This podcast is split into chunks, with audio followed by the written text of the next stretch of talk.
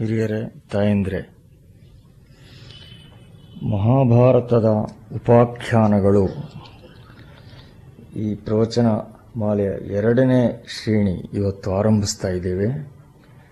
ಹಿಂದೆ ಇಲ್ಲಿ ಹಲ ಹಲವಾರು ಪ್ರವಚನ ಮಾಲೆಗಳ ಪ್ರಾಯೋಜನ ಮಾಡಿರುವ ಶ್ರೀಮತಿ ಲಲಿತಮ್ಮ ಮತ್ತು ಶ್ರೀ ಬಿ ವೆಂಕಟಾಚಲಪತಿ ಅವರ ಮಕ್ಕಳು, ಕುಟುಂಬ ಪರಿವಾರದವರು ಈ ಪ್ರವಚನ ಮಾಲೆಯನ್ನು ಪ್ರಾಯೋಜನ ಮಾಡಿದ್ದಾರೆ.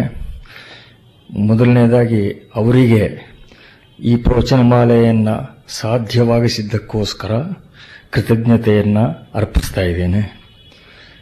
ಈ ಪ್ರವಚನ ಮಾಲೆಯನ್ನು ನಡೆಸಿಕೊಡೋದಕ್ಕೆ ಬಂದಿರುವ ಡಾಕ್ಟರ್ ಗಣೇಶ್ ಅವರಿಗೂ ಕೃತಜ್ಞತೆಯನ್ನು ಅರ್ಪಿಸ್ತಾ ಇದ್ದೀನಿ. ಈಗಾಗಲೇ ಕೆಲವು ನಿಮಿಷ ತಡವಾಗಿರೋದರಿಂದ ಹೆಚ್ಚು ಸಮಯ ತೆಗೆದುಕೊಳ್ಳೋದಿಲ್ಲ. ನಮ್ಮ ಸಂಸ್ಕೃತಿಯ ವಿಶ್ವಕೋಶ ಅಂತ ಯಾವುದನ್ನಾದರೂ ಕರೀಬಹುದಾದರೆ ಅದು ಬಹುಶಃ ಮಹಾಭಾರತ ಮಾತ್ರ. ಇದು ಕೇವಲ ಗಾತ್ರ ಮತ್ತು ವಿಷಯ ವೈಶಾಲ್ಯದ ದೃಷ್ಟಿಯಿಂದ ಮಾತ್ರ ಅಲ್ಲ, ಬೋಧನೆಯ ಆಳ, ಸಾಂದ್ರತೆ, ಪರಿಣಾಮಕಾರಿತ್ವ, ಈ ಎಲ್ಲ ದೃಷ್ಟಿಗಳಿಂದಲೂ ಮಹಾಭಾರತ ಅನನ್ಯ ಅಂತಲೇ ಹೇಳಬೇಕಾಗತ್ತೆ. ಶ್ರೀ ಅರವಿಂದರು ಒಂದು ಬಹಳ ಅರ್ಥಪೂರ್ಣವಾದ ಮಾತನ್ನು ಹೇಳಿದ್ದಾರೆ ಮಹಾಭಾರತದ ಬಗ್ಗೆ.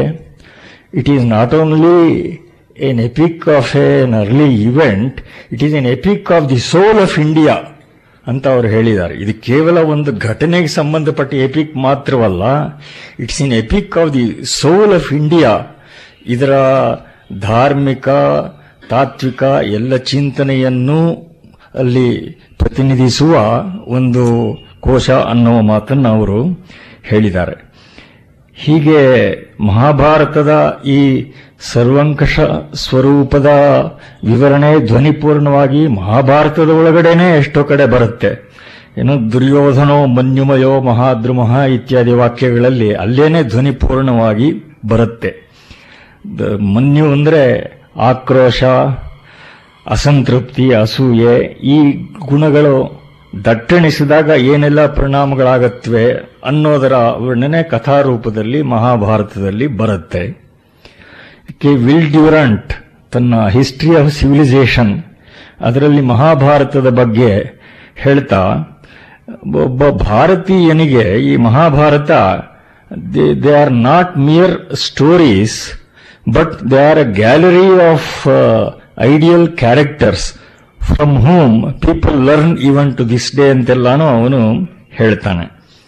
ಹೀಗೆ ನಾವು ಆಳಕ್ಕೆ ಹೊಕ್ಕು ನೋಡುವಾಗ ಒಂದೊಂದು ಕಥೆಯ ಸಣ್ಣ ವಿವರ ಕೂಡ ಅರ್ಥಪೂರ್ಣ ಅಂತ ಅನ್ಸುತ್ತೆ. ಉದಾಹರಣೆಗೆ ಶಾಂತಿ ಪರ್ವದಲ್ಲಿ ಬರುವ ಜಾಜಲಿ ಪ್ರಕರಣ. ಜಾಜಲಿ ತುಂಬಾ ಉಗ್ರವಾದ ತಪಸ್ಸನ್ನು ಮಾಡಿದ್ರೂ ಅವನಿಗೆ ಅಂತಿಮ ಸತ್ಯ ದರ್ಶನ ಆಗೋದಿಲ್ಲ. ಆಗ ಒಂದು ಅಶರೀರವಾಣಿ ಅವನಿಗೆ ಹೇಳುತ್ತೆ, ನೀನು ವಾರಾಣಸಿಗೆ ಹೋಗು, ಅಲ್ಲಿ ತುಲಾಧಾರ ಅಂತ ಒಬ್ಬ ಇದ್ದಾನೆ, ಅವನು ನೋಡು, ಅವನ ಹತ್ರ ನಿನಗೆ ದರ್ಶನವಾಗುತ್ತೆ ಅಂತ.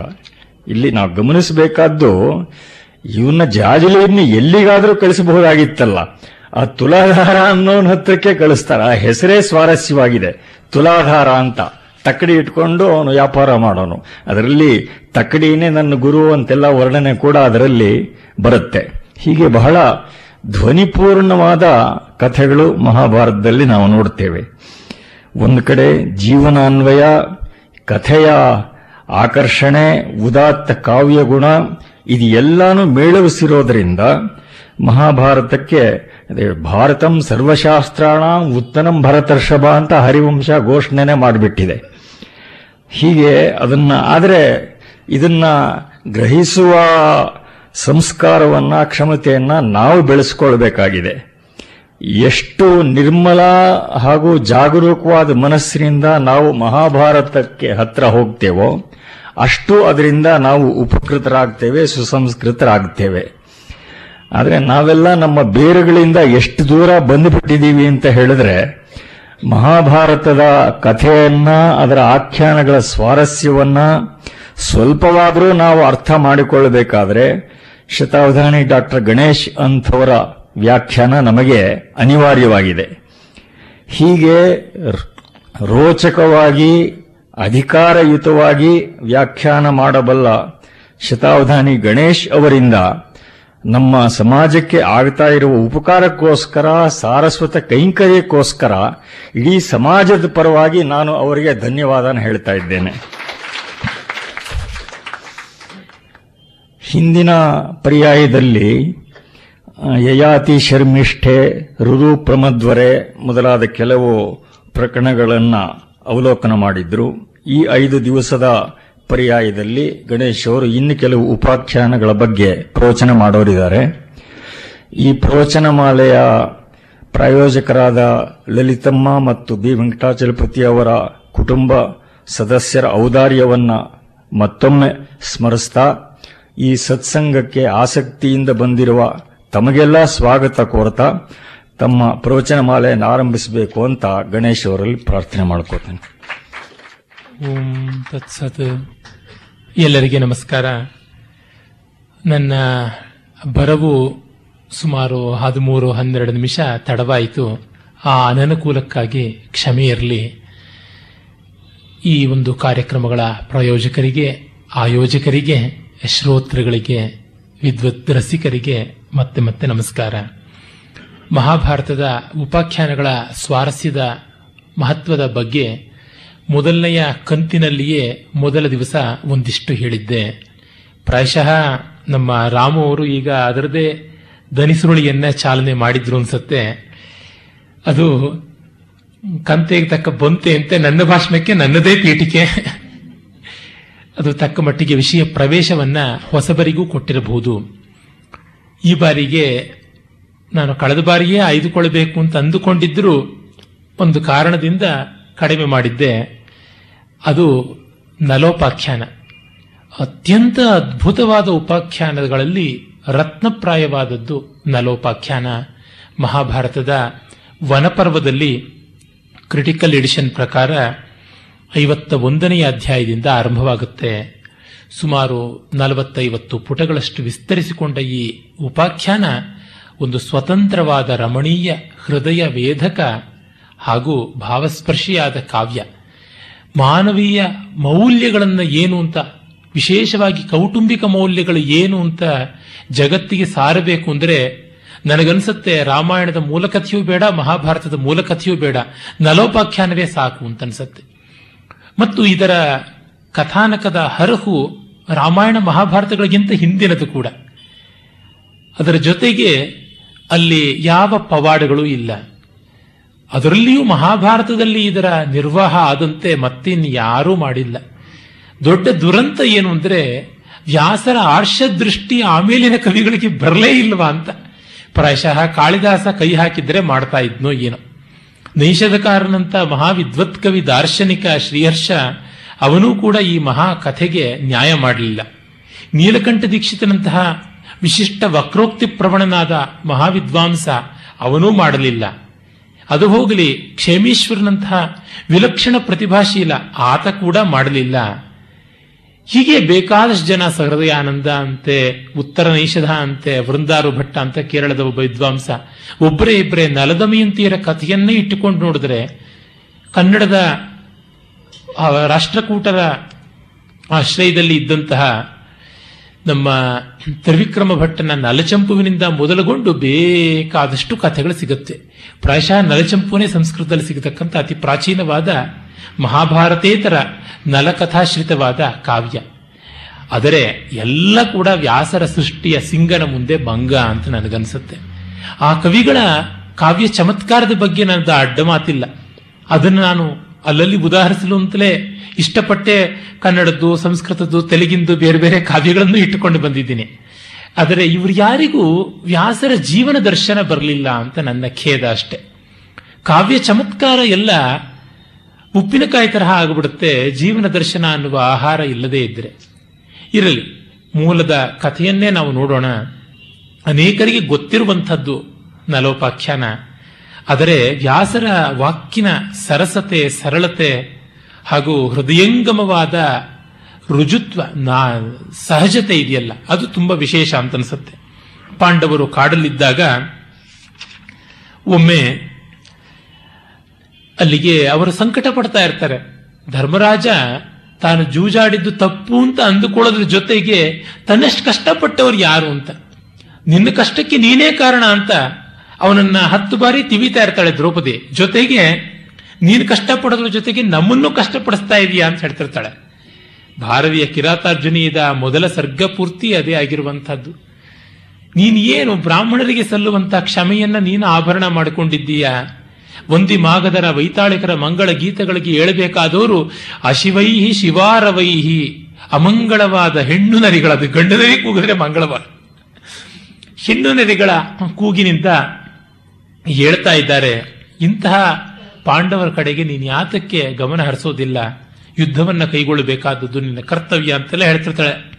ಅವಳ ಒಂದೊಂದು ಮಾತಿಗೂ ರಾಜನೀತಿಯ ಶಾಸ್ತ್ರಾಧಾರವನ್ನ ಕೊಟ್ಟು ವಾದಿಸುವಂಥವನು ಭೀಮಸೇನ. ಆ ಸಂದರ್ಭದಲ್ಲಿಯೇ ಅಲ್ಲಿಗೆ ಬೃಹದಶ್ವ ಅನ್ನುವ ರಾಜರ್ಷಿ ಬರ್ತಾನೆ. ಆಜಗಾಮ ಮಹಾಭಾಗೋ ಬೃಹದರ್ಶೋ ಮಹಾನ್ ಋಷಿ ತಮಭಿಪ್ರೇಕ್ಷ ಧರ್ಮಾತ್ಮ ಸಂಪ್ರಾಪ್ತಂ ಧರ್ಮಚಾರಿಣಂ. ಅವನನ್ನು ಕೇಳ್ತಾನೆ. ಅಕ್ಷದ್ಯೂತೇನ ಭಗವನ್ ಧನಂ ರಾಜ್ಯಂಚ ಮೇ ಹೃತಂ ಆಹೂಯ ನಿಕೃತಿ ಪ್ರಜ್ಞೈಹಿ ಕಿತವೈ ರಕ್ಷಕೋವಿದೈಹಿ. ನಿಕೃತಿ ಎಂದರೆ ಅವಮಾನ, ಕುಟಿಲತೆ, ಅದನ್ನೆಲ್ಲ ಬಲ್ಲಂಥವ್ರು, ಅವಮಾನ ಮಾಡಬಲ್ಲಂಥವ್ರು, ವಂಚನೆ ಮಾಡಬಲ್ಲಂಥವ್ರು. ಆ ರೀತಿಯಾದಂತಹ ಕಿತವೈಹಿ ಅಕ್ಷಕೋವಿದೈಹಿ, ಧೂರ್ತರಾದ ಅಕ್ಷಕೋವಿದರಿಂದ ಅನಕ್ಷಜ್ಞಸ್ಯ ಹಿ ಸತೋ ನಿಕೃತ್ಯ ಪಾಪನಿಶ್ಚಯೈಹಿ, ನಾನು ಮೋಸಕ್ಕೆ ಒಳಗಾದೆ, ಎಲ್ಲವನ್ನ ಕಳ್ಕೊಂಡೆ. ಭಾರ್ಯಾಚಮೆ ಸಭಾಂ ನೀತಾ ಪ್ರಾಣೇಭ್ಯೋಪಿ ಗರೀಯಸಿ, ಹೆಂಡತಿ ಸಭೆಗೆ ಎಳೆಯಲ್ಪಟ್ಟಂತ ಸ್ಥಿತಿಗೆ ಬಂತು. ಅಸ್ತಿ ರಾಜಾಮಯ ಕಶ್ಚಿತ್ ಅಲ್ಪಭಾಗ್ಯತರೋ ಭುವಿ, ಮಯ ಅಪ್ಯಲ್ಪತರಃ ಕಶ್ಚಿತ್ ರಾಜ ಭುವಿ ಅಸ್ತಿ. ಇದಾನಿಯ ನನಗಿಂತ ಹೀನ ಭಾಗ್ಯ, ನನಗಿಂತ ದುರದೃಷ್ಟದವನು ಯಾರಾದರೂ ಇದಾನಿಯ ಅಂತ ಕೇಳ್ತಾನೆ. ಭವತಾ ದೃಷ್ಟಪೂರ್ವೋ ವಾ ಶ್ರುತಪೂರ್ವೋಪಿ ವಾ ಭವೇತ್ ನಮತ್ತೋ ದುಃಖಿತ ತರಹ ಪುಮಾನಸ್ತಿ ಇತಿ ವೇಮತಿ, ನನಗಿಂತ ಸಂಕಟ ಪಡೋನು ಯಾರೂ ಇಲ್ಲ. ಇದು ಧರ್ಮರಾಜನ ಸ್ಥಾಯಿಭಾವ. ಈ ಆಧಾರ ಶ್ರುತಿ ಮೇಲೆ ಅವನ ಎಲ್ಲಾ ರಾಗಗಳನ್ನು ಪ್ಲೇ ಮಾಡ್ತಾ ಇರ್ತಾನೆ, ರಾಗವೋ ರೋಗವೋ. ಆದರೆ ಈಗ ನೋಡಿ, ಈ ಕಾಲದ ತುಂಬಾ ಜನ ದುಡ್ಡು ಕೊಟ್ಟು ಮಾಡಿಸ್ಕೊಳ್ಳುವಂತ ಥೆರಪಿಗಳೆಲ್ಲ ಇದೆ, ಕೌನ್ಸಿಲಿಂಗ್ಗಳಂದ್ರೆ ಇದೇನೆ ಇನ್ನೇನು. ನಮಗಿಂತ ಕಷ್ಟಪಟ್ಟವ್ರು ಇಲ್ಲ, ನಾವೇ ಕಷ್ಟಪಟ್ಟವ್ರು ಅಂತ ಗೋಳಾಡುವಾಗ ಇಲ್ಲ ಇನ್ನೊಂದು ಕೇಸ್ ಇದೆ, ಮತ್ತೊಂದು ಕೇಸ್ ಇದೆ ಅಂತ ಬೇರೆ ಬೇರೆ ಕೇಸ್ ಹಿಸ್ಟ್ರಿಗಳನ್ನ, ಕೇಸ್ ಸ್ಟಡಿಗಳನ್ನ ಮಾಡುವಂತಹದ್ದೇ ಈಗ. ಅದನ್ನ ಮಹಾಭಾರತದಲ್ಲಿ ನಾವು ಕಾಣ್ತೀವಿ. ಅದು ನೋಡಿ, ಆತ್ಮಾನುಕಂಪೆಗಿಂತ ಹೀನವಾದದ್ದು ಜಗತ್ತಿನಲ್ಲಿ ಯಾವುದೂ ಇಲ್ಲ. ತನಗಾಗಿ ತಾನು ಸಂಕಟ ಪಡುವುದು ಅದು ಧರ್ಮರಾಜನಂತಹ ರಾಜರ್ಷಿಗೂ ಬಂತು ಅಂದರೆ ಆತ್ಮಾನುಕಂಪೆಯ ಪ್ರಾಬಲ್ಯ, ಅದರ ಸೋಂಕು ಎಷ್ಟು ತೀವ್ರವಾದದ್ದು. ಆತ್ಮಾನುಕಂಪ ಅನ್ನುವ ರೋಗದ ವೈರಸ್ಸು ಎಷ್ಟು ಸ್ಟ್ರಾಂಗ್, ಏಡ್ಸ್ಗಿಂತ ಸ್ಟ್ರಾಂಗ್ ಅಂತ ಅನ್ಸುತ್ತೆ. ಅದಕ್ಕೆ ಬೃಹದಶ್ವ ನೇರವಾಗಿ ಹೇಳ್ತಾನೆ, ನನ್ನಂಥವ್ರು ಯಾರಾದರೂ ಹಿಂದೆ ಇದ್ದರಾ, ಕೇಳಿದ್ದೀರಾ, ನೀವು ನೋಡಿದ್ದೀರಾ? ಅರೆ, ಯಾರು ಇರೋಕ್ಕೆ ಸಾಧ್ಯವಿಲ್ಲ. ಅದು ಏನು ಇತಿಮೇ ಮತಿ, ನನಗನ್ಸುತ್ತೆ. ನಮತ್ತೋ ದುಃಖಿತ ತರಹ, ನನಗಿಂತಲೂ ಕಷ್ಟಪಟ್ಟವ್ರು ಇಲ್ಲ ಅಂತ. ಇವನು ಏನು ಕಷ್ಟಪಟ್ಟಿದ್ದ? ಅಂಥದ್ದೇನೂ ಕಷ್ಟಪಟ್ಟಿಲ್ಲ. ರಾಜ್ಯ ಇದ್ದಿದ್ದು ಕಳ್ಕೊಂಡ, ಆದರೆ ತುಂಬಾ ದೊಡ್ಡ ವಿಪತ್ತುಗಳು ಬಂದದ್ದಿಲ್ಲ, ಮತ್ತು ಇವನು ಕೈಯಾರೆ ಮಾಡಿಕೊಂಡದ್ದು. ಅದನ್ನೆಲ್ಲ ಇಟ್ಟುಕೊಂಡು ಆ ಋಷಿ ಉತ್ತರ ಕೊಡ್ತಾನೆ. ಯದ್ಬ್ರವೀಶಿ ಮಹಾರಾಜ ನಮತ್ತೋ ವಿದ್ಯತೆ ಕ್ವಚಿತ್ ಅಲ್ಪಭಾಗ್ಯತರಃ ಕಶ್ಚಿತ್ ಪುಮಾನ್ ಅಸ್ತಿ ಇತಿ ಪಾಂಡವ ಅತ್ರ ತೇ ಕಥಯಿಷ್ಯಾಮಿ ಯದು ಶುಶ್ರೂಷಸೇ ನಘ. ನಿನಗೆ ಕೇಳುವ ಬಯಕೆ ಇದ್ರೆ ನಾನು ಹೇಳ್ತೀನಿ, ನಿನಗಿಂತ ಇದ್ದಾರೆ. ಎಸ್ತತ್ತೋ ದುಃಖಿತತರೋ ರಾಜಸಿ ರಾಜಾಸೀತ್ ಪೃಥ್ವೀಪತೆ, ನಿನಗಿಂತಲೂ ದುಃಖಿತನಾದವನು ಇದ್ದ. ಇದು ಆತ್ಮಾಪರಾಧ ಅಲ್ಲದೆ ಇನ್ನೊಂದು ರೀತಿಯಲ್ಲಿ ಬಂದದ್ದು ಅಂತಲ್ಲ, ನಿನ್ನಂತೆಯೇ ಇನ್ನೇನೋ ಆಯಿತು ಮತ್ತೊಂದಾಯಿತು ಅಂತಿಲ್ಲ, ನಿನಗಿಂತಲೂ ಕಷ್ಟವನ್ನು ಪಟ್ಟವರು, ನಿನಗಿಂತಲೂ ಒಳ್ಳೆಯ ರೀತಿಯಲ್ಲಿ ಪ್ಲೇಸ್ಡ್ ಆಗಿರುವಂಥವರು, ನಿನಗೆ ದೈವಾನುಗ್ರಹ ಬಂದಿಲ್ಲ, ದೈವಾನುಗ್ರಹ ಇದ್ದಂಥವರು ಇದ್ದಾರೆ ಅನ್ನುವುದನ್ನು ತೆಗೆದುಕೊಂಡು ಹೇಳ್ತಾನೆ. ಶೃಣುರಾಜನ್ ಅವಹಿತ ಸಹ ಭ್ರಾತೃಭಿ ಅಚ್ಯುತ, ನೀನು ಅಣ್ಣ ತಮ್ಮಂದ್ರ ತಮ್ಮಂದ್ರ ಜೊತೆ ಎಲ್ಲ ಸೇರಿ ಕೇಳು ಅದೆಂಥವ್ರು ಅಂತ. ನಿಷಧೇಶು ಮಹೀಪಾಲೋ ವೀರಸೇನ ಇತಿ ಸ್ಮಃ ತಸ್ಯ ಪುತ್ರೋ ಭವನ್ ನಾಮ್ನ ನಲೋ ಧರ್ಮಾರ್ಥ ದರ್ಶಿವಾನ್. ಇದು ದರ್ಶಿವಾನ್ ಆರ್ಷರೂಪ, ದರ್ಶಿತವಾನ್ ದೃಷ್ಟವಾನ್ ಅನ್ನುವಂಥ ಅರ್ಥದಲ್ಲಿ. ನಲ ಅನ್ನುವಂತಹ ವೀರಸೇನ ಮಹಾರಾಜನ ಮಗ ನಿಷಧ ದೇಶದಲ್ಲಿ ಇದ್ದ, ಅವನು ಸನಿಕೃತ್ಯ ಜಿತೋ ರಾಜ ಪುಷ್ಕರೇಣೇತಿ ನಶ್ರುತಂ, ಅವನು ಪುಷ್ಕರನಿಂದ ಮೋಸಕ್ಕೆ ಒಳಗಾಗಿ ಸೋತ ಅಂತ ಗೊತ್ತಾಗಿದೆ. ವನವಾಸ ಸುದುಃಖಾರ್ಹೋ ಭಾರ್ಯೆಯ ನ್ಯವಸತ್ಸಹ, ವನವಾಸಕ್ಕೂ ಕೂಡ ಹೆಂಡತಿ ಜೊತೆಗೆ ಹೋದ ಅಂತ ಆರಂಭ ಮಾಡಿ ಆ ಕಥೆಯನ್ನು ಸಂಕ್ಷೇಪಿ ಹೇಳುತ್ತಾರೆ. ನನಗೆ ವಿಸ್ತಾರವಾಗಬೇಕು ಅಂತ ಕೇಳ್ತಾನೆ. ಫಸ್ಟ್ ಸಿನಾಪ್ಸಿಸ್ ಕೊಟ್ಟರು, ಫುಲ್ ಡೀಟೇಲ್ಸ್ ಬೇಕು ಅಂತ ಕೇಳ್ತಾ ಇದ್ದಾನೆ. ಅದು ಹಾಗೆ ದುಃಖದಲ್ಲಿದ್ದವರಿಗೆ ಮೊದಲು ಇನ್ನೊಬ್ಬರಿದ್ದಾರೆ ಅಂತ ಕುತೂಹಲ ಕೆರಳಿಸಿ ಆ ಟೆನ್ಷನ್ ಅನ್ನು ಡೈವರ್ಟ್ ಮಾಡಬೇಕು. ಡೈವರ್ಟ್ ಮಾಡಿದ ಮೇಲೆ ಆ ತರಹ ಅವರಿಗೆ ಅತ್ತ ಕಡೆ ಮನಸ್ಸು ಒಲಿಯುತ್ತೆ. ಆಗ ಹೇಳ್ತಾನೆ ಅವನು ಎಂಥ ಗುಣವಂತ. ಅತಿಷ್ಠನ್ ಮನುಜೇಂದ್ರಾಣ ಮೂರ್ತಿ ದೇವಪತಿರ್ಯಥ ಉಪರ್ಯುಪರಿ ಸರ್ವೇಶಾಂ ಆದಿತ್ಯ ಇವ ತೇಜಸ. ಇವನು ಸೂರ್ಯನಂತೆ ತೇಜಸ್ವಿಯಾಗಿದ್ದ ನಲ ಮಹಾರಾಜ ಅಂತ. ನೈಷಧಕಾರ ಅದನ್ನ ಇನ್ನೂ ಬಹಳ ವಕ್ರ ಮನೋಹರವಾದಂತಹ ರೀತಿಯಿಂದ ಹೇಳ್ತಾನೆ. ಸೂರ್ಯನ ಸುತ್ತಲೂ ಪರಿವೇಶ ಅಂತ ಇದೆ, ನಾವು ಅದನ್ನ ವಿಜ್ಞಾನದಲ್ಲಿ ಕೂಡ ನೋಡ್ತೀವಿ. ಸೂರ್ಯನ ಸುತ್ತಲೂ ಒಂದು ಪರಿವೇಶ, ಅದು ಏನು ಅಂತಂದ್ರೆ ಈ ನಲನ ತೇಜಸ್ಸು ಎಲ್ಲ ಕಡೆಗೂ ವ್ಯಾಪಕವಾಗಿ ಸೂರ್ಯನನ್ನು ಆವರಿಸಿಬಿಟ್ರೆ ಯಾವುದು ನಲನ ಪರಾಕ್ರಮ ತೇಜಸ್ಸು, ಯಾವುದು ಸೂರ್ಯನ ಬೆಳಕು ಅಂತ ಗೊತ್ತಾಗದೆ ಹೋಗ್ಬಿಡುತ್ತೆ ಅಂತ ಅದಕ್ಕೆ ಒಂದು ಪರಿವೇಶದ ರೂಪದಲ್ಲಿ ಒಂದು ಸರ್ಕಲ್ನ ವಿಧಿ ಬ್ರಹ್ಮ ಹಾಕಿ ಸೂರ್ಯನ ತೇಜಸ್ಸನ್ನು ಕಾಪಾಡ್ತಾ ಇದ್ದಾನೆ ಅಂತ ಹೇಳ್ಬಿಟ್ಟು. ಮತ್ತು ಅವನು ಬಹುಶಾಸ್ತ್ರಗಳಲ್ಲಿ ಪಾರೀಣನಾಗಿದ್ದ. ನಮ್ಮಲ್ಲಿ ಚತುರ್ದಶ ವಿದ್ಯಾಸ್ಥಾನಗಳು ಅಂತ ಹೇಳ್ತಾರೆ, ಅದನ್ನು ನೈಷಧಕಾರ ಹೇಳ್ತಾನೆ. ಹದಿನಾಲ್ಕು ವಿದ್ಯೆಗಳನ್ನು ಇವನು ಹೇಗೆ ಕಲಿತಿದ್ದ ಅಂದ್ರೆ, ಅಧೀತಿ ಬೋಧಾಚರಣ ಪ್ರಚಾರಣೈಹಿ ದಶಾಶ್ಚತಸ್ರಃ ಪ್ರಣಯನ್ನು ಪಾತಿಭಿಹಿ ಚತುರ್ದಶತ್ವಂ ಕೃತವಾನ್ ಕುತಸ್ವಯಂ ನವೇದ್ಮಿ ವಿದ್ಯಾಸು ಚತುರ್ದಶ ಸ್ವಯಂ. ಅವನು ಹದಿನಾಲ್ಕು ವಿದ್ಯೆಯನ್ನು ಕಲಿತಿದ್ದ. ಹದಿನಾಲ್ಕು ವಿದ್ಯೆನ ನಾಲ್ಕು ನಾಲ್ಕು ತರಹ ಕಲಿತಿದ್ದ ಅಂತ. ಅದು ಏನು ಹದಿನಾಲ್ಕು ವಿದ್ಯೆಗಳು ಯಾವುವು? ಎಲ್ರಿಗೂ ಸಾಮಾನ್ಯವಾಗಿ ಗೊತ್ತಿರುವಂಥವು ನಾಲ್ಕು ವೇದಗಳು, ಅವುಗಳಿಗಿರುವ ಆರು ಅಂಗಗಳು. ಋಗ್ಯಜುಸ್ಸಾಮ ಅಥರ್ವ ವೇದಗಳಿಗೆ ಶಿಕ್ಷಾ, ವ್ಯಾಕರಣ, ಛಂದಸ್ಸು, ನಿರುಕ್ತ, ಜ್ಯೋತಿಷ, ಕಲ್ಪ. ಆ ಬಳಿಕ ಇನ್ನ ವೇದಗಳಿಗೆ ಪೂರಕವಾಗಿ ಬರುವಂತಹ ವೇದಾರ್ಥ ನಿಶ್ಚಯ ಸಾಮಗ್ರಿಯಾಗಿ ಒದಗುವಂಥವು ಇತಿಹಾಸ, ಪುರಾಣ, ಮೀಮಾಂಸ ಮತ್ತು ನ್ಯಾಯಶಾಸ್ತ್ರ. ಅಥವಾ ಇತಿಹಾಸ ಪುರಾಣ ಒಂದು, ಮೀಮಾಂಸ, ನ್ಯಾಯಶಾಸ್ತ್ರ ಮತ್ತು ಧರ್ಮ, ಧರ್ಮಶಾಸ್ತ್ರ ಅಂತ. ಹೀಗೆ ಲೆಕ್ಕ ಹಾಕಿ ಒಟ್ಟು ನಾಲ್ಕು ಪ್ಲಸ್ ಆರು ಪ್ಲಸ್ ನಾಲ್ಕು ಒಟ್ಟು ಹದಿನಾಲ್ಕು ಅಂತ. ಇವನ್ನ ಇವನು ಹೇಗೆ ಕಲಿತಿದ್ದ ಅಂತಂದ್ರೆ, ನಾಲ್ಕು ಯಾವ ತರಹ? ಒಂದು ಚತುಸ್ ಮತ್ತು ದಶ. ದಶತ್ವ ಅಂದ್ರೆ ನಾಲ್ಕು ದಶೆ ಅಂತ ಅರ್ಥ. ಚತುರ್ದಶ ವಿದ್ಯಾ ಚತುರ್ದಶತ್ವಂಗತಾ ಅಂದರೆ ಹದಿನಾಲ್ಕು ವಿದ್ಯೆಗಳು ಹದಿನಾಲ್ಕು ತರಹ ಆಗೋಬಿಟ್ವು ಅಂತ ಅಲ್ಲ ಅರ್ಥ. ಚತುರ್ದಶ ನಾಲ್ಕು ರೀತಿಗಳನ್ನು ಹೊಂದಿದವು. ಯಾವುದು ನಾಲ್ಕು ರೀತಿ ಅಂದರೆ, ಆ ವಿದ್ಯೆಗೆ ಅವನು ಒಬ್ಬ ತಿಳಿಯಬೇಕು, ಅಭ್ಯಾಸ ಮಾಡಬೇಕು, ಆಮೇಲಿಂದ ಆಚರಣೆ ಮಾಡಬೇಕು, ಆಚರಣೆ ಮಾಡಿದ ಮೇಲಿಂದ ಪ್ರಸಾರ ಮಾಡಬೇಕು, ರಕ್ಷಣೆ ಮಾಡಬೇಕು ಅಂತ. ಅಧ್ಯಯನ, ಆಚರಣ, ರಕ್ಷಣ, ಪ್ರಸರಣ ಈ ನಾಲ್ಕನ್ನು ಮಾಡ್ತಾ ಇದ್ದ. ಹಾಗಾಗಿ ಚತುರ್ದಶ ವಿದ್ಯಾಸ್ಥಾನಗಳು ಅವನಲ್ಲಿ ಚತುರ್ದಶತ್ವವನ್ನು ಹೊಂದಿದ್ವು ಅಂತ ಹೇಳ್ಬಿಟ್ಟು ಪದ ಚಮತ್ಕಾರವನ್ನು ಮಾಡ್ತಾನೆ. ಅಮುಷ್ಯ ವಿದ್ಯಾ ರಸನದ್ರ ನರ್ತಕಿ ತ್ರೈವ ನೀತಾಂಗ ಗುಣೇನ ವಿಸ್ತರಂ ಅಗಾಹ ತಾಷ್ಟಾ ದಶತಾಂ ಜಿಗೀಷಯ ನವದ್ವಯದ್ವೀಪ ಪೃಥಗ್ ಜಯಶ್ರಿಯಾಂ. ಮತ್ತೆ ಇವನು ಈ ಎಲ್ಲ ವಿದ್ಯೆಗಳನ್ನ ನಳ ಮಹಾರಾಜ ಲೀಲಾಜಾಲವಾಗಿ ತಿಳಿದುಕೊಂಡು ಬಿಟ್ಟಿದ್ದ. ಸಮಸ್ತ ವಿದ್ಯಾಶಾಸ್ತ್ರಗಳು ಕೂಡ ಅವನ ನಾಲಿಗೆಯ ತುದಿಯಲ್ಲೇ. ರಸನಾಗ್ರ ನರ್ತಕಿ, ನಾಲಿಗೆಯ ತುದಿಯಲ್ಲಿ, ನಾಲಿಗೆ ಎನ್ನುವ ರಂಗಸ್ಥಳದ ಮೇಲೆ ನೃತ್ಯ ಮಾಡುವ ನರ್ತಕಿಯ ಹಾಗೆ ಆಗಿಬಿಟ್ಟಿತ್ತು. ಅದು ಹೇಗೆ ಅಂದರೆ, ಈ ಪಾಕಶಾಸ್ತ್ರದ ಆರು ರುಚಿಗಳು ಇದ್ವಿಯಲ್ಲ, ಅವು ಹದಿನೆಂಟು ಬಗೆಯಾಗಿ ನಾಲಿಗೆಯ ಮೇಲೆ ಸದಾ ನಿಲ್ಲುವಂತೆ ಅಂತ ಒಂದು ವ್ಯಾಖ್ಯಾ ಚಮತ್ಕಾರ. ಪಾಕಶಾಸ್ತ್ರದಲ್ಲಿ ಆರು ರುಚಿಗಳಿವೆ, ಅದು ಭಾರತೀಯರಿಗೆ ಮಾತ್ರ ಇರುವಂತಹ ಆರು ರುಚಿಗಳು. ಮಿಕ್ಕ ಭಾಷೆಗಳಲ್ಲಿ ಈ ಒಗರು ಮತ್ತು ಖಾರ ರುಚಿಗಳು ಹೆಚ್ಚಾಗಿ ಬಳಕೆಯಲ್ಲಿ ಇಲ್ಲ. ಉಪ್ಪು, ಹುಳಿ, ಖಾರ, ಸಿಹಿ, ಕಹಿ, ಒಗರು ಇವು ಉಂಟಲ್ಲ, ಅದನ್ನ ಲವಣ, ಮಧುರ, ತಿಕ್ತ, ಕಟು, ಕಷಾಯ, ಆಮ್ಲ ಅಂತ ಹೇಳ್ತೀವಿ ಸಂಸ್ಕೃತದಲ್ಲಿ. ಅವು ನಾಲಿಗೆ ಮೇಲೆ ತಾನೇ ನಿಲ್ಲಬೇಕು. ಅದು ಹದಿನೆಂಟು ಹೇಗಾಯಿತು? ಆರು ಅಂದ್ರೆ ನ್ಯೂನ, ಅಧಿಕ, ಸಮ ಅಂತ ರುಚಿಗಳು. ಅಂದರೆ ತುಂಬ ಖಾರ, ಕಡಿಮೆ ಖಾರ, ಸಮವಾದ ಖಾರ ಅಂತ, ಹಾಗೆ ನ್ಯೂನಾತಿರೇಕ ಸಾಮ ಸಮ ಅಂತ ಮೂರು ಮಾಡಿಕೊಂಡ್ರೆ ಆರು ಇಂಟು ಮೂರು ಸೇರಿಸಿ ಹದಿನೆಂಟು. ಈ ಹದಿನೆಂಟು ರುಚಿಗಳ ನಾಲಿಗೆ ಮೇಲೆ ಹೇಗೆ ನಿಲ್ಲುತ್ತವೋ ಹಾಗೆ ರಸನಾಗ್ರ ನರ್ತಕಿಯಾಗಿ ಹದಿನೆಂಟು ವಿದ್ಯೆಗಳು ಇದ್ದುವು ಅಂತ. ಹದಿನಾಲ್ಕು ವಿದ್ಯೆಗಳು ಹೇಳಿದ್ರೆ ಇನ್ನು ಹದಿನೆಂಟು ಯಾವುದು ಅಂದರೆ ಉಪವೇದಗಳು ಅಂತ.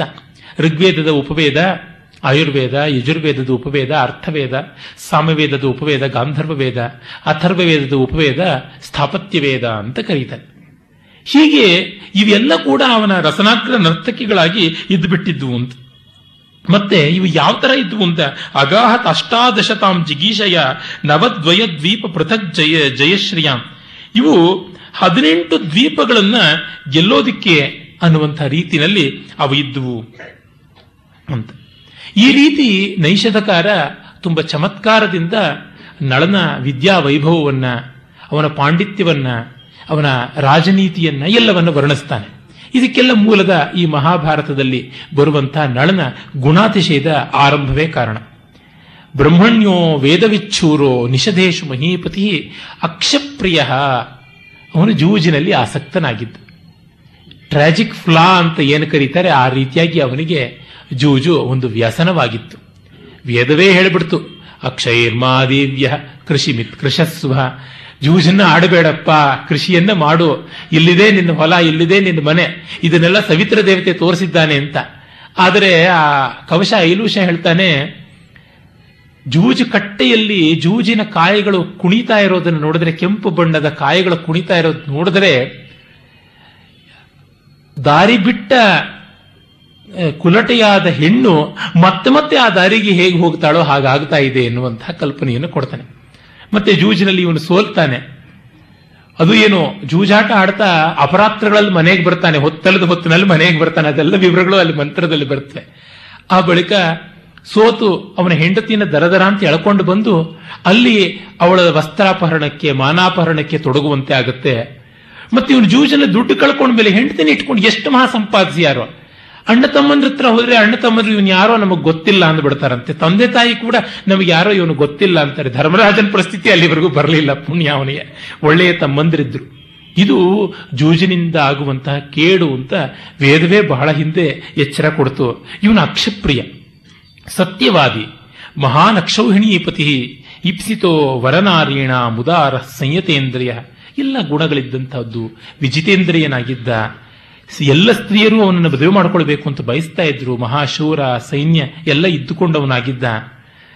ತಥೈವಾಸೀದ್ ವಿದರ್ಭೇಶು ಭೀಮೋ ಭೀಮ ಪರಾಕ್ರಮ. ಹಾಗೆ ವಿದರ್ಭದಲ್ಲಿ ನಿಷಧ ಪ್ರದೇಶ ಅಂತಂದ್ರೆ, ಈ ಹೊತ್ತು ನಾವು ಯಾವುದನ್ನ ಮಧ್ಯಪ್ರದೇಶ, ಗುಜರಾತ್, ಮಹಾರಾಷ್ಟ್ರಗಳ ಒಂದು ಸಂಘಟನೆಯ ಜಾಗ ಬರುತ್ತೆ, ಅದನ್ನ ವಿದರ್ಭ, ಅದನ್ನ ನಿಷಧ ಅಂತ ಕರಿತೀವಿ. ಅದರಿಂದ ಕೆಳಕ್ಕೆ ನಾಗ್ಪುರ ಆ ಕಡೆ ಬರುವಂಥದ್ದು ಇದು ವಿದರ್ಭ. ಪಕ್ಕ ಪಕ್ಕದ ರಾಜ್ಯಗಳೇ, ಇನ್ಯಾವೂ ಅಲ್ಲ. ಅಲ್ಲಿ ವಿದರ್ಭದಲ್ಲಿ ಭೀಮ ಅಂತ ಒಬ್ಬ ಮಹಾರಾಜ ಇದ್ದ. ಅವನಿಗೆ ದಮ ಅನ್ನುವಂತಹ ಮಹರ್ಷಿಯ ಅನುಗ್ರಹದಿಂದ, ತಸ್ಮೈ ಪ್ರಸನ್ನೋ ದಮ, ದಮನ ಅಂತಲೂ ಕರೀತಾರೆ, ಅವನಿಂದ ಸತ್ಕಾರೇಣ ಸುವರ್ಚಸಾಂ ಕನ್ಯಾರತ್ನಂ ಕುಮಾರಾಂಶ್ಚ ತ್ರೀನ್ ತ್ರೀನುದಾರಾನ್ ಮಹಾಯಶಾಹ ವರಂ ದದೋ. ವರವನ್ನು ಕೊಟ್ಟ. ಆ ವರದ ಫಲಿತವಾಗಿ ಮೂವರು ಗಂಡು ಮಕ್ಕಳು, ಒಬ್ಬ ಮಗಳು ಹುಟ್ಟಿದಳು, ದಮಯಂತಿ ಮಗಳು. ದಮ, ದಾಂತ, ದಮನ ಅಂತ ಇದೆಲ್ಲ ದಮ ದಮ ಅಂತಲೇ ಹೆಸರು ಬಂದಿದೆಯಲ್ಲ. ದಮ ಅಂದರೆ ನಮ್ಮ ದರ್ಶನಶಾಸ್ತ್ರಗಳ ಪ್ರಕಾರ ಬಹಿರಿಂದ್ರಿಯ ನಿಗ್ರಹ ಅಂತ.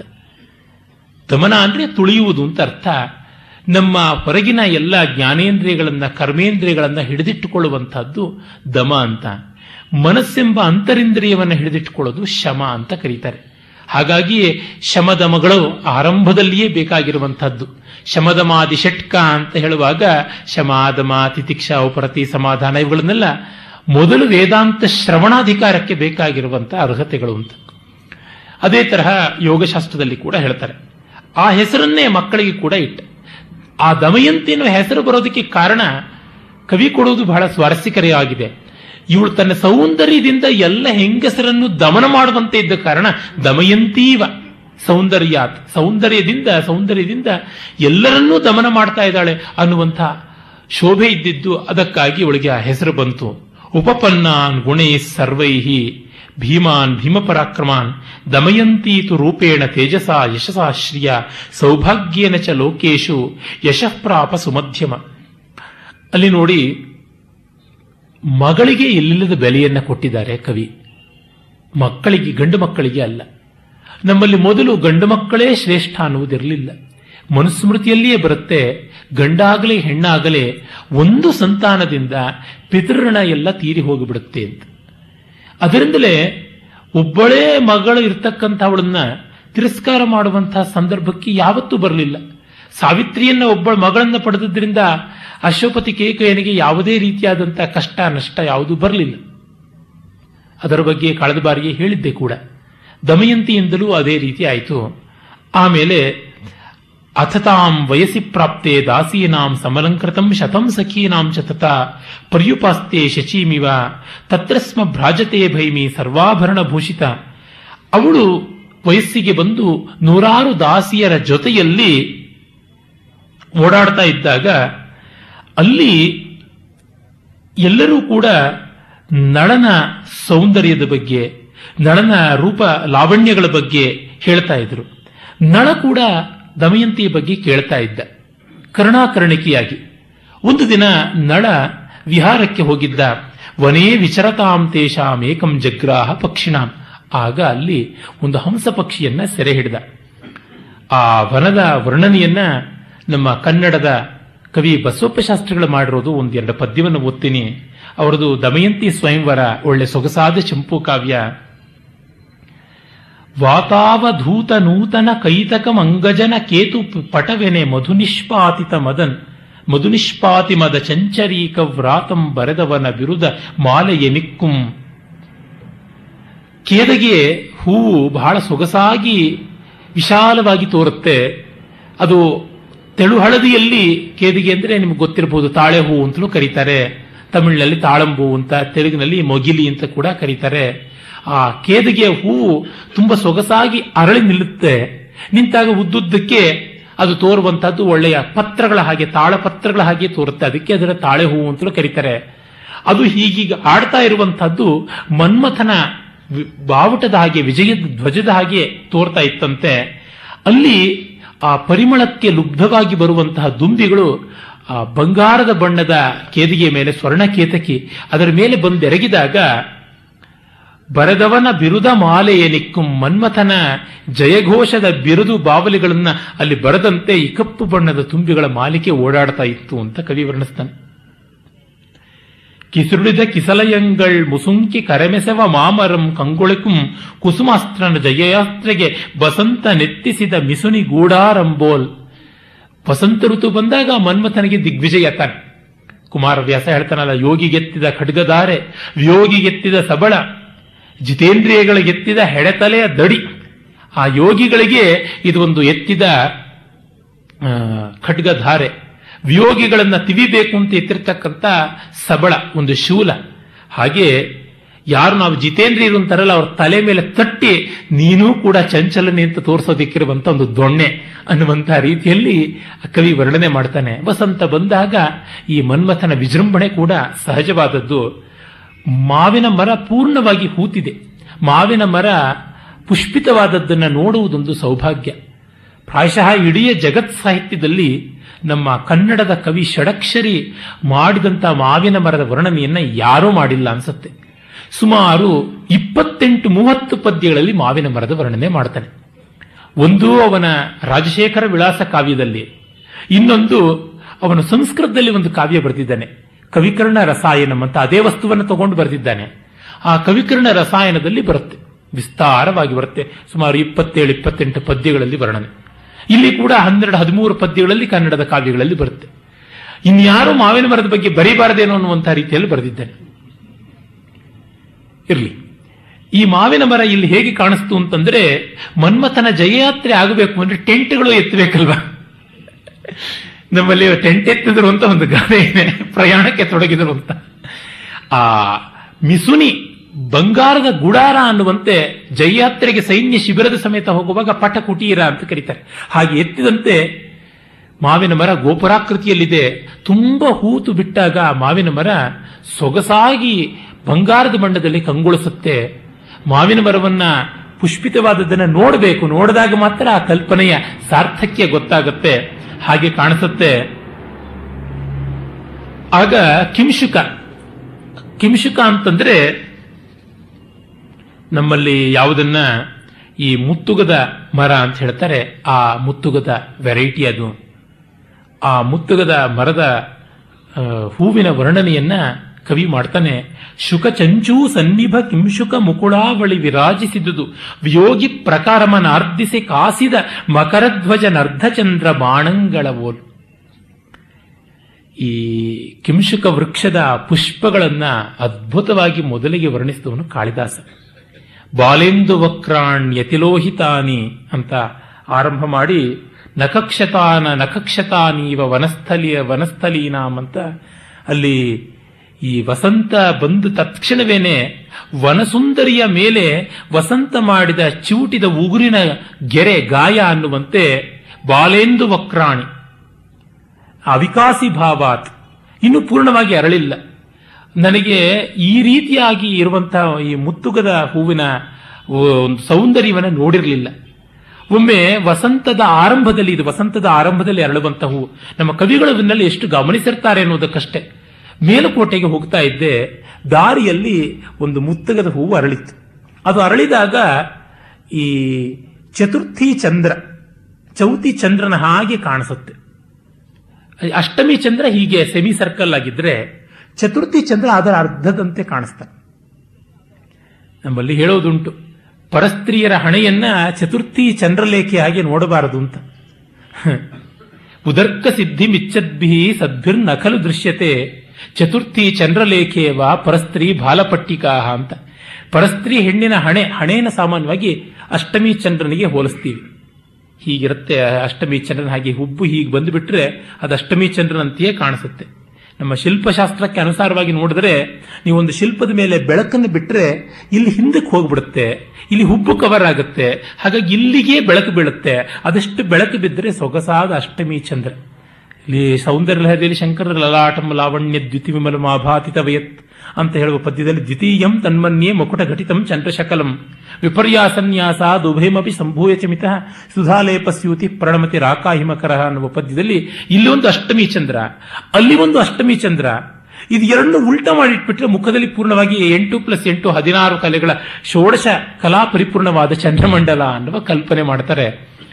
ಮರ್ಯಾದಸ್ಥರು ಬೇರೆಯವರ ಹೆಣ್ಣಿನ ಹಣೆಯ ಎತ್ತಿ ನೋಡೋದಿಲ್ಲ, ಕಾಲನ್ನು ಮಾತ್ರ ನೋಡ್ತಾರೆ. ಚತುರ್ಥಿ ಚಂದ್ರನ್ನ ನೋಡಬಾರದು, ಅಪವಾದ ಬರುತ್ತಲ್ವಾ. ಬೇರೆಯವರ ಹಿಂಗಸರ ಮುಖವನ್ನು ನೋಡಿದ್ರೂ ಹಾಗೇನೆ ಅಪವಾದ ಬರುತ್ತೆ ಅನ್ನುವುದಲ್ಲಿರುವ ಸ್ವಾರಸ್ಯ. ಹೀಗೆ ಆ ಬಾಲೆಂದು ವಕ್ರಾಣ್ಯ ವಿಕಾಸಿ ಭಾವ ಅಂತ ಕಾಳಿದಾಸ ಹೇಳಿದ್ದು ಅಕ್ಷರಶಃ ಸತ್ಯ. ಅರಳಿಲ್ದೇ ಇರತಕ್ಕಂತ ಮೊಗ್ಗು ಆ ಕಿಂಶುಕ ವೃಕ್ಷದ್ದು ಹೀಗೆ ಕೊಕ್ಕಿಯ ಹಾಗೆ ಕಾಣಿಸುತ್ತೆ, ಉಲ್ಟಾ ಇಟ್ಟ ಗಿಣಿಯ ಕೊಕ್ಕಿನ ಹಾಗೆ ಚತುರ್ಥಿ ಚಂದ್ರಲೇಖಿಯ ಹಾಗೆ ಕಾಣಿಸುತ್ತೆ. ಅದನ್ನ ಬಸವಪ್ಪ ಶಾಸ್ತ್ರಿಗಳು ಹೇಳ್ತಾರೆ, ಶುಕ ಚಂಚೂ ಸನ್ನಿಭ, ಗಿಣಿಯ ಕೊಕ್ಕು ಉಲ್ಟಾ ಇಟ್ಟಂತೆ ಇತ್ತು.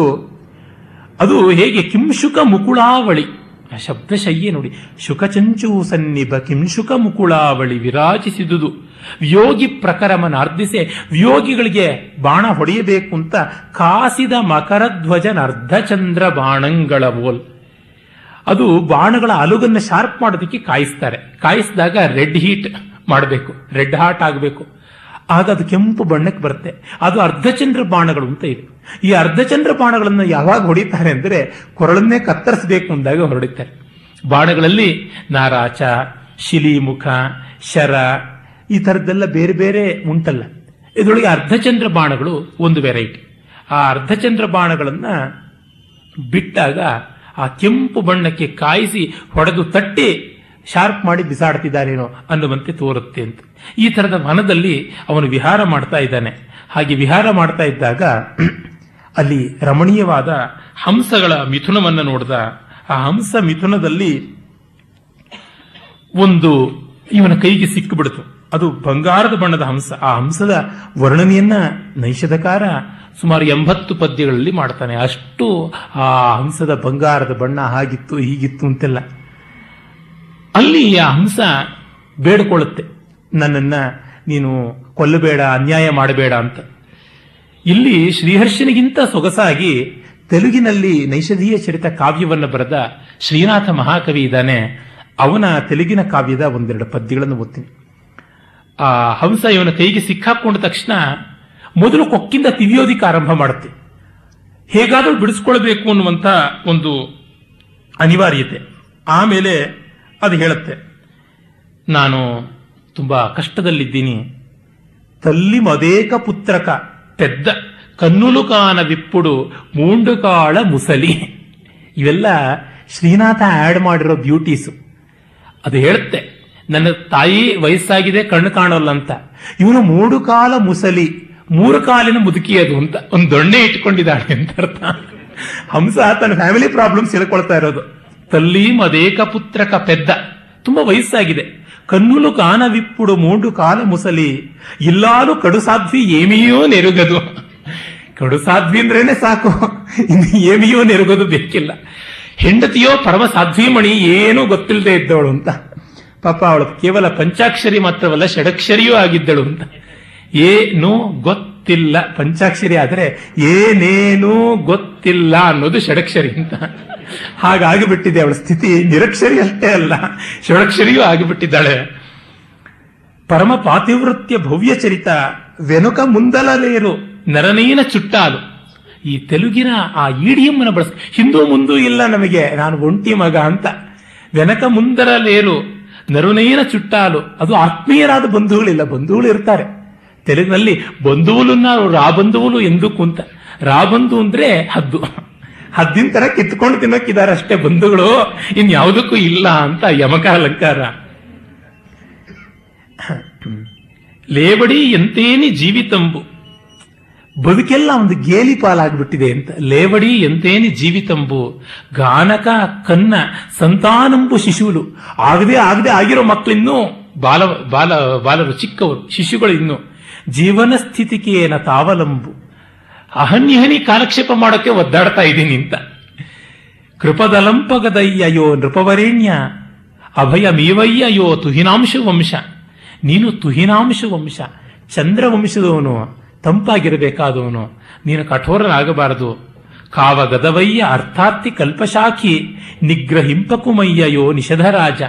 ನೀನು ನಿಷಧರಾಜ, ನಿಷಾದನಂತೆ ಆಡಬೇಡ, ನಿಗ್ರಹ ಮಾಡಬೇಡ ಅಂತ ಹೇಳಿ ಕೇಳಿಕೊಳ್ಳುವಂಥದ್ದು. ಅವನಿಗೆ ಒಂದು ಸ್ವಲ್ಪ ಕನಿಕರ ಬರುತ್ತೆ, ಬಿಟ್ಟುಬಿಡ್ತಾನೆ. ಬಿಟ್ಟಾಗ ಅದು ಹೇಳುತ್ತೆ, ನಹಂತವ್ಯೋಸ್ಮಿ ತೇ ರಾಜನ್ ಕರಿಷ್ಯಾಮಿ ಹಿ ತೇ ಪ್ರಿಯಂ ದಮಯಂತಿ ಸಕಾಶೇ ತ್ವಾಂ ಕಥಯಿಷ್ಯಾಮಿ ನೈಷಧ ಯಥಾತ್ವದನ್ಯಂ ಪುರುಷಂ ನಸಾ ಮಂಸ್ಯತಿ ಕರ್ಹಿಚಿತ್. ನಿನ್ನನ್ನು ಬಿಟ್ಟು ಬೇರೆ ಯಾರನ್ನೂ ವರಿಸಿದ ಹಾಗೆ ದಮಯಂತಿಯ ಹತ್ತಿರಕ್ಕೆ ಹೋಗಿ ನಾವು ಬ್ರೈನ್ ವಾಶ್ ಮಾಡ್ತೀವಿ ಅಂತ. ನಿಜವಾಗಲೂ ಈ ದೌತ್ಯಗಳ ಪೈಕಿ ನನಗೆ ದೂತಕಾವ್ಯಗಳು ಕಾಳಿದಾಸನ ಮೇಘದೂತವೇ. ಆದರೆ ನನಗೆ ಬಹಳ ಇಷ್ಟವಾದ ಇತಿಹಾಸ ಪುರಾಣಗಳ ದೌತ್ಯಗಳಲ್ಲಿ ಹನುಮದ್ದೂತ ರಾಮಾಯಣದ್ದು, ಹಂಸದೂತ ಮಹಾಭಾರತದ್ದು, ವಿಪ್ರದೂತ ಭಾಗವತದ್ದು. ಆ ರುಕ್ಮಿಣಿ ಅಗ್ನಿದ್ಯೋತ ಅನ್ನುವ ಬ್ರಾಹ್ಮಣನ ಮೂಲಕ ಕಳಿಸಿದ ವಿಪ್ರ ಸಂದೇಶ, ಈಕೆ ಮಾಡಿದ ಹಂಸ ಸಂದೇಶ, ರಾಮ ಮಾಡಿದಂತಹ ಆ ಹನುಮತ್ ಸಂದೇಶ, ಅದು ಸೀತೆಯ ದೃಷ್ಟಿಯಿಂದ ತೆಗೆದುಕೊಂಡಾದರೂ ಮೂರು ಜನ ನಾಯಕಿಯರು ಕೊಟ್ಟಂತ ಸಂದೇಶ ಅಂತ ಬಹಳ ಸೊಗಸಾಗಿರುವಂತಹದ್ದು. ಈ ರೀತಿಯಾದ ಕಲ್ಪನೆಯೇ ಬೇರೆಯ ಕಾವ್ಯಗಳಲ್ಲಿ, ಜಗತ್ತಿನ ಬೇರೆ ಭಾಷೆಗಳ ಕಾವ್ಯಗಳಲ್ಲಿ ನಾವು ನೋಡಲಿಲ್ಲ. ಎಷ್ಟು ಅನುಕರಣ ಕಾವ್ಯಗಳು ಬಂದಿವೆ ದೂತ ಕಾವ್ಯಕ್ಕೆ ಅಂತಂದ್ರೆ ಅಸಂಖ್ಯ ಅಸಂಖ್ಯ. ಈ ಹಂಸ ವಿಶೇಷವಾದದ್ದು ನೋಡಿ, ಹಂಸ ಅನ್ನೋದಕ್ಕೆ ಈ ಜೀವಾತ್ಮ ಅಂತ ಕೂಡ ಅರ್ಥ ಉಂಟು. ಒಂದು ಅನಾಮಧೇಯನ ಹಂಸದೂತ ಒಂದಿದೆ, ನಾನದರ ಕೆಲವು ಪದ್ಯಗಳನ್ನು ನೋಡಿದ್ದೀನಿ, ಪೂರ್ಣ ನೋಡೋದಕ್ಕೆ ನನಗೆ ಸಿಕ್ಕಿಲ್ಲ. ಅದು ಈ ಜೀವಾತ್ಮ ಪರಮಾತ್ಮ ಅನ್ನುವ ಆ ಒಂದು ಹಂಸಕ್ಕೆ ಕಳಿಸುವಂತ ಸಂದೇಶ. ಅದು ಮೂಲಾಧಾರ ಚಕ್ರದಿಂದ ಆರಂಭವಾಗಿ ಸಹಸ್ರಾರಕ್ಕೆ ಹೋಗುವ ಈ ಸುಷುಮ್ನಾ ನಾಡಿಯ ಮಾರ್ಗವನ್ನು ಕುರಿತು ಹೇಳುವಂಥದ್ದು ಯೋಗಶಾಸ್ತ್ರದ ಹಂಸ ಸಂದೇಶ.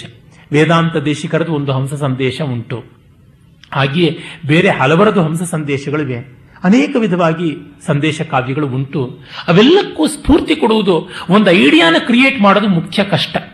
ಐಡಿಯಾ ಒಂದು ಬಂದ ಮೇಲೆ ಅದರ ಮೇಲೆ ನೂರು ಇಂಪ್ರೊವೈಸೇಷನ್ಸ್ ಮಾಡಬಹುದು, ಅದು ಏನು ವಿಶೇಷವಲ್ಲ. ವ್ಯಾಸರಲ್ಲಿ ಹಂಸ ಸಂದೇಶದ ಸೂಚನೆ ಕೊಟ್ಟಿದಾರಲ್ಲ, ಅದು ತುಂಬಾ ಸೊಗಸಾಗಿರುವಂಥದ್ದು. ಆ ಹಂಸ ತನ್ನ ದಾರಿಯಲ್ಲಿ ವಿದರ್ಭದ ಕಡೆಗೆ ಪ್ರಯಾಣ ಮಾಡುತ್ತೆ. ಆ ವಿದರ್ಭದ ಪ್ರಯಾಣ ಬಹಳ ಸೊಗಸಾಗಿ ಅಲ್ಲಿ ಬರುತ್ತೆ. ಆ ಮೊದಲಿಗೆ ಅದು ದಮಯಂತಿಯ ಸೌಂದರ್ಯದ ವರ್ಣನೆಯನ್ನು ಕೂಡ ಬಹಳ ಬಹಳ ರೀತಿಯಾಗಿ ಮಾಡುತ್ತೆ. ಈ ಚಮರಿ ಮೃಗಗಳಿಗೆಲ್ಲ ತಮ್ಮ ಬಾಲಗಳ ಮೇಲೆ ಹೆಮ್ಮೆ ಇತ್ತಂತೆ. ದಮಯಂತಿಯ ತಲೆ ಕೂದಲಿನ ತುಂಬುತನವನ್ನು ನೋಡಿದ ಮೇಲೆ ತಮ್ಮ ಬಾಲಗಳ ಮೇಲಿನ ಪುರಸ್ಕಾರ ಬಿಟ್ಟು ಅವನ್ನ ತಿರಸ್ಕಾರ ಮಾಡಬಿಟ್ಟು ಅಂತ. ಪುರಸ್ಕಾರ ಅಂದ್ರೆ ಮುಂದೆ ಇಡೋದು ಅಂತ, ತಿರಸ್ಕಾರ ಅಂದ್ರೆ ಬಾಲ ಹಿಂದೆ ಹೋಗ್ಬೇಕಲ್ಲ, ಅದಕ್ಕೆ ಹಿಂದೆ ಮಡಚ್ಕೊಂಡು ತಿರುಗೋದಕ್ಕೆ ಶುರು ಮಾಡಿದ್ವು ಅನ್ನುವಂತಹ ರೀತಿಯ ಚಮತ್ಕಾರಗಳನ್ನು ಎಷ್ಟೆಷ್ಟನ್ನೋ ಮಾಡ್ತಾನೆ. ನೈಷಧಕಾರನ ಚಮತ್ಕಾರಗಳನ್ನ ಜ್ಞಾಪಿಸಿಕೊಂಡ ಮೇಲೆ ಇನ್ ಯಾರ ಚಮತ್ಕಾರಗಳು ಸಪ್ಪೆ ಅಂತ ಅನಿಸ್ಬಿಡುತ್ತೆ. ಆ ದಮಯಂತಿಯ ಹತ್ತಿರಕ್ಕೆ ಹಾರಿಕೊಂಡು ಬೇರೆ ಬೇರೆ ದೇಶಕೋಶಗಳನ್ನೆಲ್ಲ ನೋಡಿಕೊಂಡು ಬರ್ತವೆ. ಆಗ ಅವಳು ಆ ದಮಯಂತಿ ವಿಹಾರ ಮಾಡ್ತಾ ಇರ್ತಾಳೆ ವನದಲ್ಲಿ. ಅದನ್ನೇ ಇಲ್ಲಿ ವ್ಯಾಸರು ಮೊದಲು ಹೇಳ್ತಾರೆ. ವಿದರ್ಭ ನಗರೀಂ ಗತ್ವಾ ದಮಯಂತ್ಯಾಸ್ತದಂತಿಕೆ ನಿಪೇತುಸ್ತೆ ಗರುತ್ಮಂತಹ ಸಾ ದದರ್ಶಾತ ತಾನ್ ಖಗಾನ್. ಗರುತ್ ಅಂದ್ರೆ ರೆಕ್ಕೆ ಅಂತ ಅರ್ಥ. ಗರುಡನಿಗೆ ಮಾತ್ರ ಗರುತ್ಮಂತ ಅಂತ ಯಾಕೆ? ಅವನಿಗಿರುವಷ್ಟು ದೊಡ್ಡ ರೆಕ್ಕೆ ಯಾರಿಗೂ ಇಲ್ಲ ಅಂತ. ಈಗ ದಂತಿ ಅಂದ್ರೆ ಆನೆ ಮಾತ್ರವೇ ದಂತಿ, ನಾವು ದಂತಿಗಳಲ್ವೇ? ಹಲ್ಲು ಉಬ್ಬಾಗಿದ್ರೆ ನಾವು ದಂತಿಗಳೇನೆ, ದಿಗ್ದಂತಿಗಳೇನೆ, ದಿಗ್ದಂತಿಗಳು ಹೌದು. ಆದರೆ ಪ್ರಧಾನತೆಯಿಂದ ಹಾಗೆ ಗರುತ್ ರೆಕ್ಕೆಗಳು ವಿಶೇಷವಾಗಿ ಇರುವಂಥದ್ದು ಗರಿಗಳು ಗರುಡನಿಗಾಗಿದ್ದರಿಂದ. ಇಲ್ಲಿ ಹಂಸಗಳಿಗೂ ಕೂಡ ಸೊಗಸಾದ ಬಂಗಾರದ ಬಣ್ಣದ ರೆಕ್ಕೆಗಳಿವೆ ಅಂತ ಬರುತ್ತೆ. ಅದಕ್ಕಾಗಿ ಆ ತರಹ ಅವು ಆ ಹಂಸಗಳು ಹೋಗಿ ದಮಯಂತಿಯ ಹತ್ತಿರಕ್ಕೆ. ಅದು ಎಷ್ಟು ಸೊಗಸಾಗಿ ದಮಯಂತಿಯನ್ನು ಆಕರ್ಷಿಸುತ್ತೆ ಅಂದರೆ, ದಮಯಂತಿ ಆ ಹಂಸಗಳ ಆಕರ್ಷಣೆಗೆ ತುತ್ತಾಗಿ ತನ್ನ ಗುಂಪನ್ನು ಬಿಟ್ಟು ದೂರ ಹೋಗುವಂತೆ ಆಗ್ಬಿಡ್ತಾಳೆ. ಅದು ಬೇಕಾಗಿರುವಂತಹದ್ದು ಅದೇ ಆ ಪಕ್ಷಿಗಳಿಗೆ. ಈ ದಮಯಂತಿಯನ್ನು ಹೇಗಾದರೂ ಮಾಡಿ ದೂರ ದೂರಕ್ಕೆ ಎಳ್ಕೊಂಡು ಹೋಗ್ಬಿಟ್ಟು ಆಮೇಲೆ ಬರಬೇಕು ಅಂತ. ಹಾಗೆ ಐಸೋಲೇಟ್ ಮಾಡಿಕೊಂಡು ಕೈಗೆ ಸಿಕ್ಕಾಗ ಸಿಕ್ಕದಂತೆ ಮಾಡಿಕೊಂಡು ಹೋಗ್ಬಿಡ್ತಾರೆ. ಆಮೇಲೆ ಅವಳು ಪದೇ ಪದೇ ಭಾವಿನಿ ಭಾವಿನೀಯ ತಂ ಯಥಾ ಕರ ಕರಪ್ರಾಪ್ಯಂ ಅವೈತಿ ನೂನಂ ತಥಾ ಸಖೇಲಂ ಚಲತಾ ಲತಾಸು ಪ್ರತಾರ್ಯತೇನಾ ಚಕೃಷೆ ಕೃಷಾಂಗಿ. ಎಷ್ಟೆಷ್ಟು ಕೈಗೆ ಸಿಕ್ತು ಅಂತ ಅಂದ್ಕೊಳ್ತಾಳೆ, ಅಷ್ಟೆಷ್ಟಕ್ಕೆ ದೂರ ದೂರ ಹೋಗ್ತಾ ಇರುತ್ತೆ. ಕಡೆಗೆ ನೀನು ನಮ್ಮನ್ನು ಹಿಡಿಯೋಕ್ಕಾಗೋದಿಲ್ಲ ಅಂತ ಹೇಳಿ ಅವುಗಳು ಹೇಳುತ್ತವೆ. ವೃತಾರ್ಪಯಂತಿ ಮಪತೆ ಪದಂ ತ್ವಾಂ ಮರುಲ್ಲಲತ್ ಪಲ್ಲವ ಪಾಣಿಕಂಪೈಹಿ ಅಲೀವ ಪಶ್ಯ ಪ್ರತಿಷೇಧನೀಯ ಪ್ರತಿಷೇಧತೀಯಂ ಕಪೋತ ಹುಂಕಾರ ಗಿರಾವನಾಲಿ. ಒಂದು ಪಾರಿವಾಳ ಹುಂಕಾರ ಮಾಡಿಬಿಟ್ರೆ ಕಾಡ ಅಲ್ಲಾಡತ್ಯೆ, ನೀನು ಚಿಗುರಿನಂತ ಕೈಗಳಿಂದ ನಮ್ಮನ್ನೆಲ್ಲ ಹಿಡಿಯೋದಿಕ್ಕಾಗತ್ಯ. ಅಹೋ ಶಿಶುತ್ವಂ ತವ ಖಂಡಿತಂ, ನಿನ್ನ ಬಾಲತ್ವ ಎಷ್ಟು ಚಾಪಲವಾಗಿದೆ, ನಮಗೆ ಇದೇನು ಸರಿ ಅಂತ ಅನ್ಸೋದಿಲ್ಲ. ನಾವು ಹೇಗೆ ಬಂದಿರೋದು? ಧಾತುರ್ನಿಯೋಗ ದಿಹ ನೈಷಧೀಯಂ ಲೀಲಾ ಸರಸ್ಸೇವಿತು ಮಾಗತೇಶು ಹೈಮೇಶು ಹಂಸೇಶ್ವ ಮೇಕ ಏವ ಭ್ರಮಾಮಿ ಭೂಲೋಕ ವಿಲೋಕ ನುತ್ಕಃ. ನಾನು ಬ್ರಹ್ಮನ ಆದೇಶಾನುಸಾರವಾಗಿ ಇಲ್ಲೆಲ್ಲ ಓಡಾಡಬೇಕು ಅಂತ ಮೊದಲು ಹೇಳ್ಕೊಂಡಿದ್ದೇನೋ ನಿಜವಾದ ಸ್ಥಿತಿ. ತಲ್ಲಿ ಮದೇಕ ಪುತ್ರಿಕ, ಪೆದ್ದ ಮೂಡು ಕಾಲ ಮುಸಲಿ, ಅದು ಮೂರು ಕಾಲಿನ ಮುದುಕಿ, ಮನೆಗೇನು ಇಲ್ಲ, ಹನಿ ಹನಿ ಕಾಲಕ್ಷೇಪ ಅಂತ ಇಲ್ಲಿ ಬಂದ ತಕ್ಷಣ ತನ್ನ ಸ್ಟೇಟಸ್ ಅನ್ನೇ ಬದಲಾಯಿಸಿಬಿಡುತ್ತೆ. ಕಾರ್ಯ ಸಾಧಕರು ಎಲ್ಲಿ ಏನು ಬೇಕೋ ಅದನ್ನು ಹೇಳಬೇಕು. ಹನುಮಂತ ಕೂಡ ಅದನ್ನೇ ಹೇಳಿದ್ದು ಸೀತೆ ಹತ್ರ. ನೀನೊಬ್ಬ ಹೇಗೋ ದಾಟ ಬಂದ್ಬಿಟ್ಟೆ ಸಮುದ್ರವನ್ನ, ಇನ್ನು ಮಿಕ್ಕವ್ರ ಗತಿ ಏನಪ್ಪ ಅಂದ್ರೆ ಮದ್ವಿಶಿಷ್ಟಾಶ್ಚ ತುಲ್ಯಾಶ್ಚ ಸಂತಿನೈಕೇ ಪ್ಲವಂಗಮಾಹ. ನನ್ನ ಸಮಾನರು ನನಗಿಂತ ಮೇಲ್ಪಟ್ಟವರೇ ಅಲ್ಲಿರೋದು, ನಾನು ಜುಜುಬಿ, ಅದಕ್ಕೆ ಈ ಕೆಲಸಕ್ಕೆ ಬಂದಿರೋದು ಅಂತ ಹೇಳಿದ್ದು. ಈ ಯಾರು ಕಾರ್ಯ ಸಾಧಕರಾಗಿದ್ದಾರೆ, ಮದುವೆ ಮಾಡಬೇಕು ಅಂತಿದ್ದಾರೆ, ಯಾರು ಅಥವಾ ಜಗಳ ಆಡಬೇಕು ಅಂತ ಇದ್ದಾರೆ, ಮತ್ತು ಯಾರಿಗೆ ವಿಪತ್ತನ್ನ ಮರಣವನ್ನ ಬಂದಿದ್ದಾಗ ನಿವಾರಿಸಬೇಕು ಅಂತಿದ್ದಾರೆ, ಅವರು ಸುಳ್ಳು ಹೇಳಿದ್ರೆ ದೋಷವಲ್ಲ ಅಂತ ಶಾಸ್ತ್ರವೇ ಹೇಳಿಬಿಟ್ಟಿದೆ. ಹಾಗಾಗಿ ಚಿಂತೆ ಇಲ್ಲ. ಇಲ್ಲಿ ಶ್ರೀನಾಥನ ಆ ಒಂದು ಹಂಸದ ಬಯೋಡೇಟಾ ಅದ್ಭುತವಾದದ್ದು. ನನಗೆ ವಿಶೇಷವಾಗಿ ಆ ತೆಲುಗಿನ ಇಡಿಯಂ ಅಂತೂ ತುಂಬಾ. ನಲಿನ ಸಂಭವು ವಾಹನಮು ವಾರುವಂಬುಲು ಕುಲಮು ಸಾಮುಲು ಮಾಕು ಕುಲ ಯಾಕ್ಷಿ. ಅಮ್ಮ ನೈದಲೆಯಂತಹ ಕಣ್ಣಿನವಳೆ, ಆ ಬ್ರಹ್ಮನ ವಾಹನ ಇದೆಯಲ್ಲ ಹಂಸ, ಅದು ನಮ್ಮ ಮೂಲ ಪುರುಷ. ನಲಿನ ಸಂಭವ ವಾಹನಮು ವಾರುವಂಬುಲು ಕುಲಮು ಸಾಮ, ನಮ್ಮ ಕುಲವೃದ್ಧ ಅದು. ಚದಲೇಟಿ ಬಂಗಾರು ಜಲರು ಹೊಂಬುಲು ಮಾಕು ಭೋಜನಂಬುಲು ಮಾಕು ಪುವ್ವು ಬೋಂಡ್ಲಿ. ಆ ದೇವಗಂಗೆ ಯಾವುದಿದೆ, ಬಂಗಾರದ ಕೆಸರು ಆ ದೇವಗಂಗೆಯಲ್ಲಿ ಇರುವುದು. ಅಲ್ಲಿ ಬೆಳೆಯುವ ಬಂಗಾರದ ಕಮಲ ನಾಳಗಳು ನಮಗೆ ಆಹಾರ. చెదలేటి బంగారు జలరహొంబుర తూండ్లు భోజనంబులు మాకు పువ్వు బోటి. ಆಮೇಲೆ సత్యలోకము నుంచి స్వర్గలోకము స్వర్గలోకము దాకా ఆటపట్టువు మాకు అనుపమాంగి. ಸತ್ಯಲೋಕದಿಂದ ಸ್ವರ್ಗಲೋಕದವರೆಗೆ ಭೂರ್ಭುವಸ್ವ ಮಹಾಜನ ತಪಃ ಎಲ್ಲ ಕೂಡ ನಮಗೆ ಆಟ ಪಟ್ಟು ಆಟಕ್ಕಿರುವಂತ ಜಾಗ ಇವೆಲ್ಲ ನಮ್ಮ ಪ್ಲೇ ಗ್ರೌಂಡ್, ಈ ಏಳು ಲೋಕಗಳ ಮಧ್ಯದ ಸ್ಪೇಸು.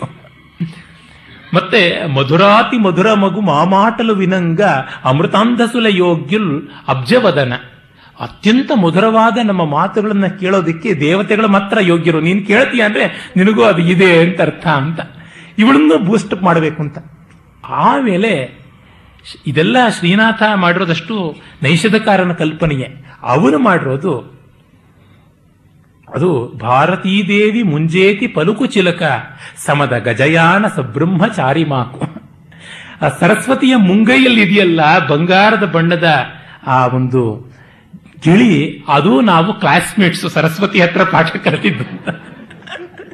ಭಾರತೀ ದೇವಿ ಮುಂಜೇತಿ ಪಲುಕು ಚಿಲುಕ ಸಮದ ಗಜಯಾನ ಸಬ್ರಹ್ಮಚಾರಿ, ಆ ಫ್ರೇಜ್ ಸಬ್ರಹ್ಮಚಾರಿ ಅನ್ನೋದು ಕ್ಲಾಸ್ಮೇಟ್ ಅಂತ ಸಂಸ್ಕೃತದಲ್ಲಿ. ಸತೀರ್ಥ ಅಂದ್ರು ಒಂದೇ ಗುರುವಿನ ಹತ್ರ ಓದ್ಕೊಂಡವರು, ಬಟ್ ಡಿಫರೆಂಟ್ ಟೈಮ್ಸ್. ಒಬ್ರು ಸೀನಿಯರು, ಇನ್ನೊಬ್ರು ಜೂನಿಯರು, ಹೀಗಾಗಿ ಒಬ್ಬನೇ ಗುರುವಿನ ಹತ್ರ ಓದೋರು ಸತೀರ್ಥಿರು. ಸಬ್ರಹ್ಮಚಾರಿ ಅಂದ್ರೆ ಕ್ಲಾಸ್ಮೇಟ್ಸ್ ಆಗಿದ್ದವರು ಅಂತ. ನಮ್ಮ ಭಾರತೀಯ ಭಾಷೆಗಳಲ್ಲಿ, ಸಂಸ್ಕೃತದಲ್ಲಿ ಈ ತರದ ಶಬ್ದಗಳ ಸ್ವಾರಸ್ಯವೇ ಸ್ವಾರಸ್ಯವಾದದ್ದು. ಗುರುವಿನ ಗುರುವಿಗೆ ಏನು ಹೆಸರು? ನಮ್ಮಲ್ಲಿಯೇ ಇರುವುದು ಪರಮಗುರು ಅಂತ. ಆ ಗುರುವಿನ ಗುರುವಿನ ಹೆಸರೇನು? ಪರಮೇಷ್ಠಿ ಗುರು ಅಂತ. ಶಿಷ್ಯನ ಶಿಷ್ಯನಿಗೆ ಪ್ರಶಿಷ್ಯ. ಹೀಗೆ ಈ ಎಷ್ಟು ಸೊಗಸಾಗಿರುವಂತಹ ಹೆಸರುಗಳನ್ನೆಲ್ಲ ನಮ್ಮ ಪರಂಪರೆ ಅಂದ್ರೆ ಇದು ಅವಿಚ್ಛಿನ್ನವಾದ ವಿದ್ಯಾವಂಶ. ವಿದ್ಯಾವಂಶ ಅನ್ನುವ ಕಾನ್ಸೆಪ್ಟೇ ನಮ್ಮ ಭಾರತೀಯರದು. ಆ ತರದ್ದೆಲ್ಲ ಇರುವಂತಹದ್ದು ಅದು ಅಷ್ಟು ಚೆನ್ನಾಗಿ ಹೇಳ್ಕೊಳ್ಳುತ್ತೆ. ಆಮೇಲೆ ಅದು ಮುಂಚೆ ನಳನ ಹತ್ರ ಹೇಳ್ಕೊಂಡಿರುತ್ತೆ ತನ್ನ ತಾನು ದಮಯಂತಿನ ನೋಡಿದ್ ಹೇಗೆ ಅಂತ. ನಾನು ಗಮಿಕರ್ಮೀಕೃತ ನೈಕನೀವೃತುಡನಿ. ಒಂದು ದಿವಸ ಬ್ರಹ್ಮ ವಾಕ್ ಹೋಗ್ತಾ ಇದ್ದಂತೆ. ಆ ವಾಕ್ ಹೋಗುವಾಗ ಅವನ ರಥವನ್ನು ಎಳೆಯೋದಿಕ್ಕೆ ವಿಶೇಷವಾಗಿರುವಂತಹ ಹಂಸ, ಅದರ ಜೊತೆಗೆ ಆ ಕುಲದ ಮರಿ ಮರಿ ಹಂಸಗಳು ಇವುಗಳೆಲ್ಲ ಇರ್ತವೆ.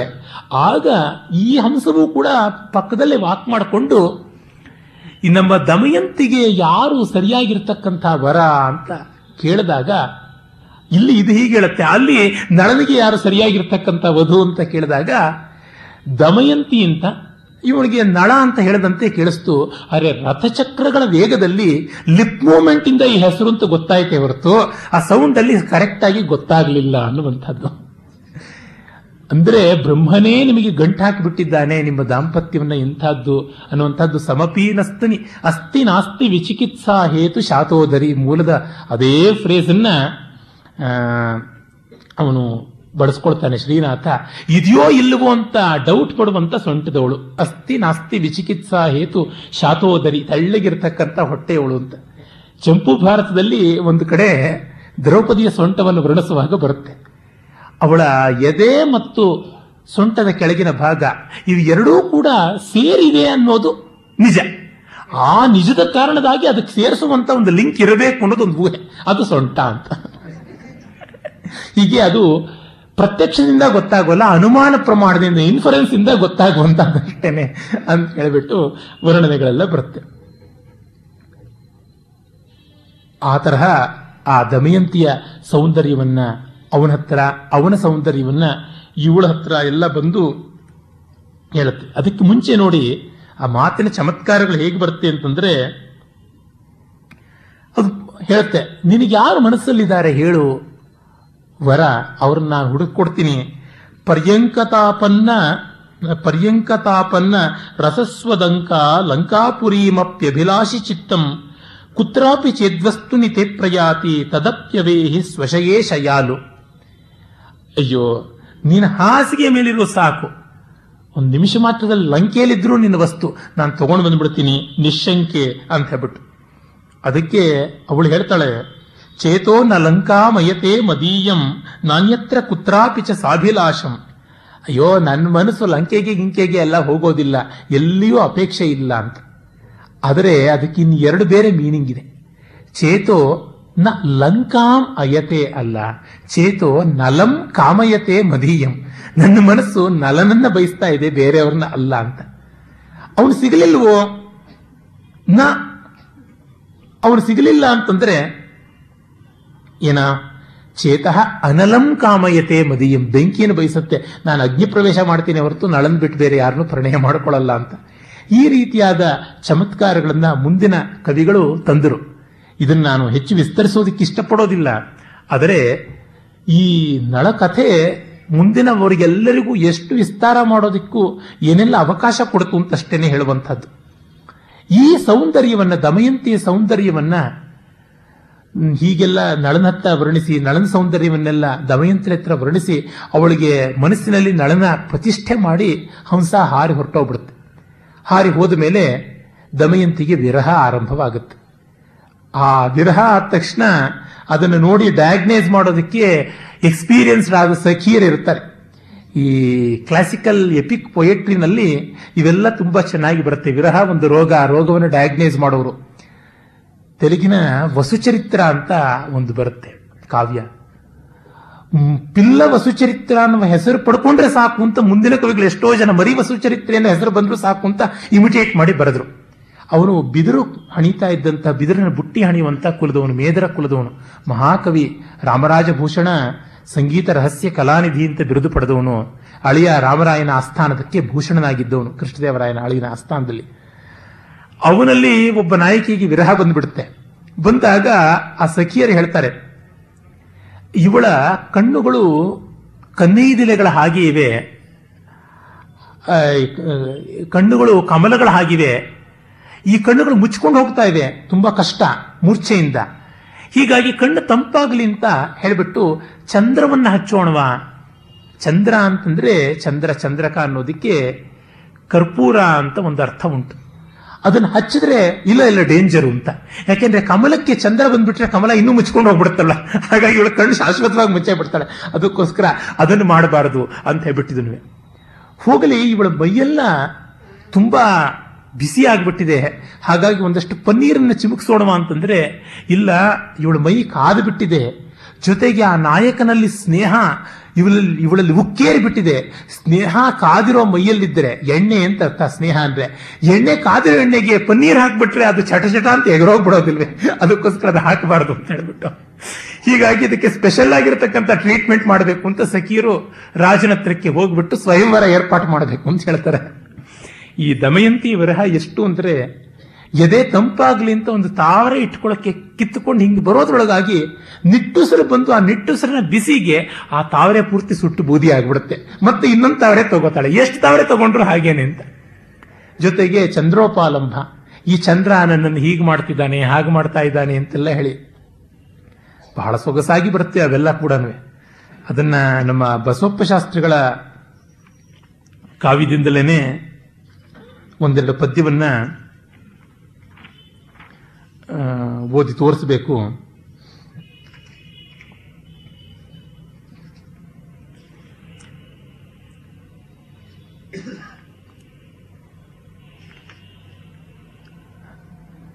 ನೋಡಿ ಎಷ್ಟು ಸೊಗಸಾಗಿರುವಂತಹದ್ದು ಅಂದ್ರೆ, ಪರಿಕಿಸೆ ದಕ್ಷನ ಶಾಪಕ್ಕೆ ಗುರಿಯಾಗಿಯೂ ಮುಳಿದೆ ರಾಹು ವದನಂ ಬೊಕ್ಕುಂ ಮರಳ್ವೆಯರಸು ಮರಳ್ವೆಯರಸು ವೆಸು ಪಾಪಿ ಚಿರಾಯು ಎಂದೆಂಬ ನೀತಿ ನಿಜಮಲೆ ಚಂದ್ರ.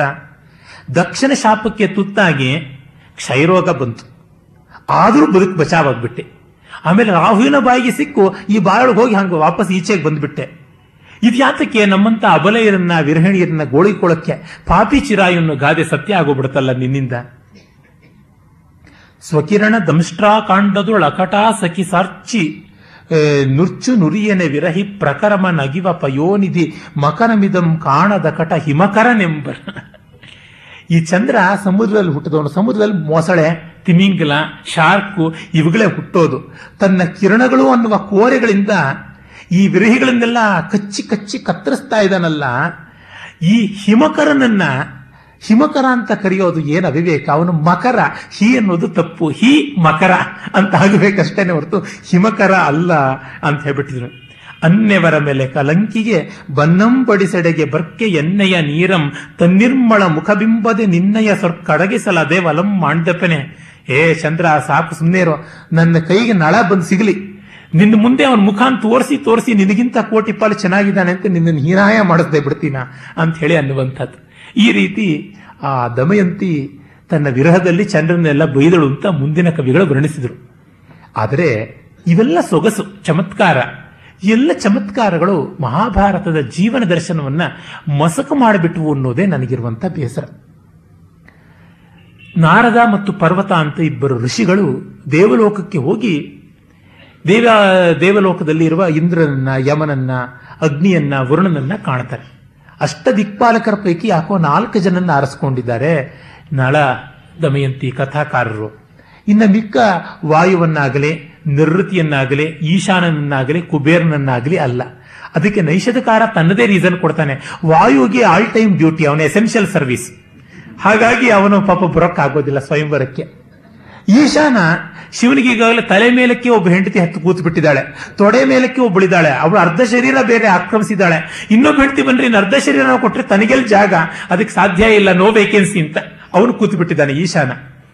ನಿರ್ವೃತಿ ರಾಕ್ಷಸ. ಈ ಸ್ವಯಂವರದಲ್ಲಿ ರಾಕ್ಷೋಘ್ನ ಮಂತ್ರಗಳನ್ನು ಹೇಳಿ ಮೊದಲು ಮಂಟಪ ಸಿದ್ಧ ಮಾಡೋದ್ರಿಂದ ರಾಕ್ಷಸ ಇರೋಕೆ ಸಾಧ್ಯವೇ ಇಲ್ಲ.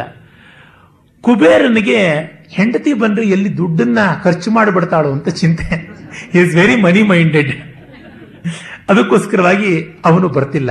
ಜೊತೆಗೆ ಅವನಿಗೆ ಬೊಜ್ಜಿ ಇದೆ ಬೇರೆ, ಕುಬೇರನ್ ತೋರಿಸೋದೆ ಕುಬ್ಜ ಬೊಜ್ಜು ಎಲ್ಲ ಇರೋನು ಅಂತ, ಹಾಗಾಗಿ is not fit for this romances ಅಂತ ಆ ಈ ನಾಲ್ಕು ಜನನ್ ಬಿಟ್ಟು ಇನ್ನೆಲ್ಲರೂ ಬಂದ್ಬಿಟ್ಟಿದ್ರು ಅಂತ ಸ್ವಯಂವರದಲ್ಲಿ ಅವನ ಜಸ್ಟಿಫಿಕೇಶನ್ ಕೊಟ್ಬಿಡ್ತಾನೆ. ಇಲ್ಲ, ಅದೆಲ್ಲ ಇಲ್ಲ. ಹಾಗೆ ದಿಕ್ಪಾಲಕರು ಅಲ್ಲಿ ನಾಲ್ಕು ಜನ ಅಲ್ಲಿದ್ದಾರೆ. ಆಗ ಇಂದ್ರ ನಾರದ ಪರ್ವತರನ್ನು ಕೇಳ್ತಾನೆ, ಇದೇನು ಯಾರೋ ರಾಜರುಗಳು ನಮ್ಮ ಲೋಕಕ್ಕೂ ಬರ್ತಾ ಇಲ್ಲ, ಯಮಲೋಕಕ್ಕೂ ಹೋಗ್ತಾ ಇಲ್ಲ, ಅಷ್ಟ್ಯಾಕೆ?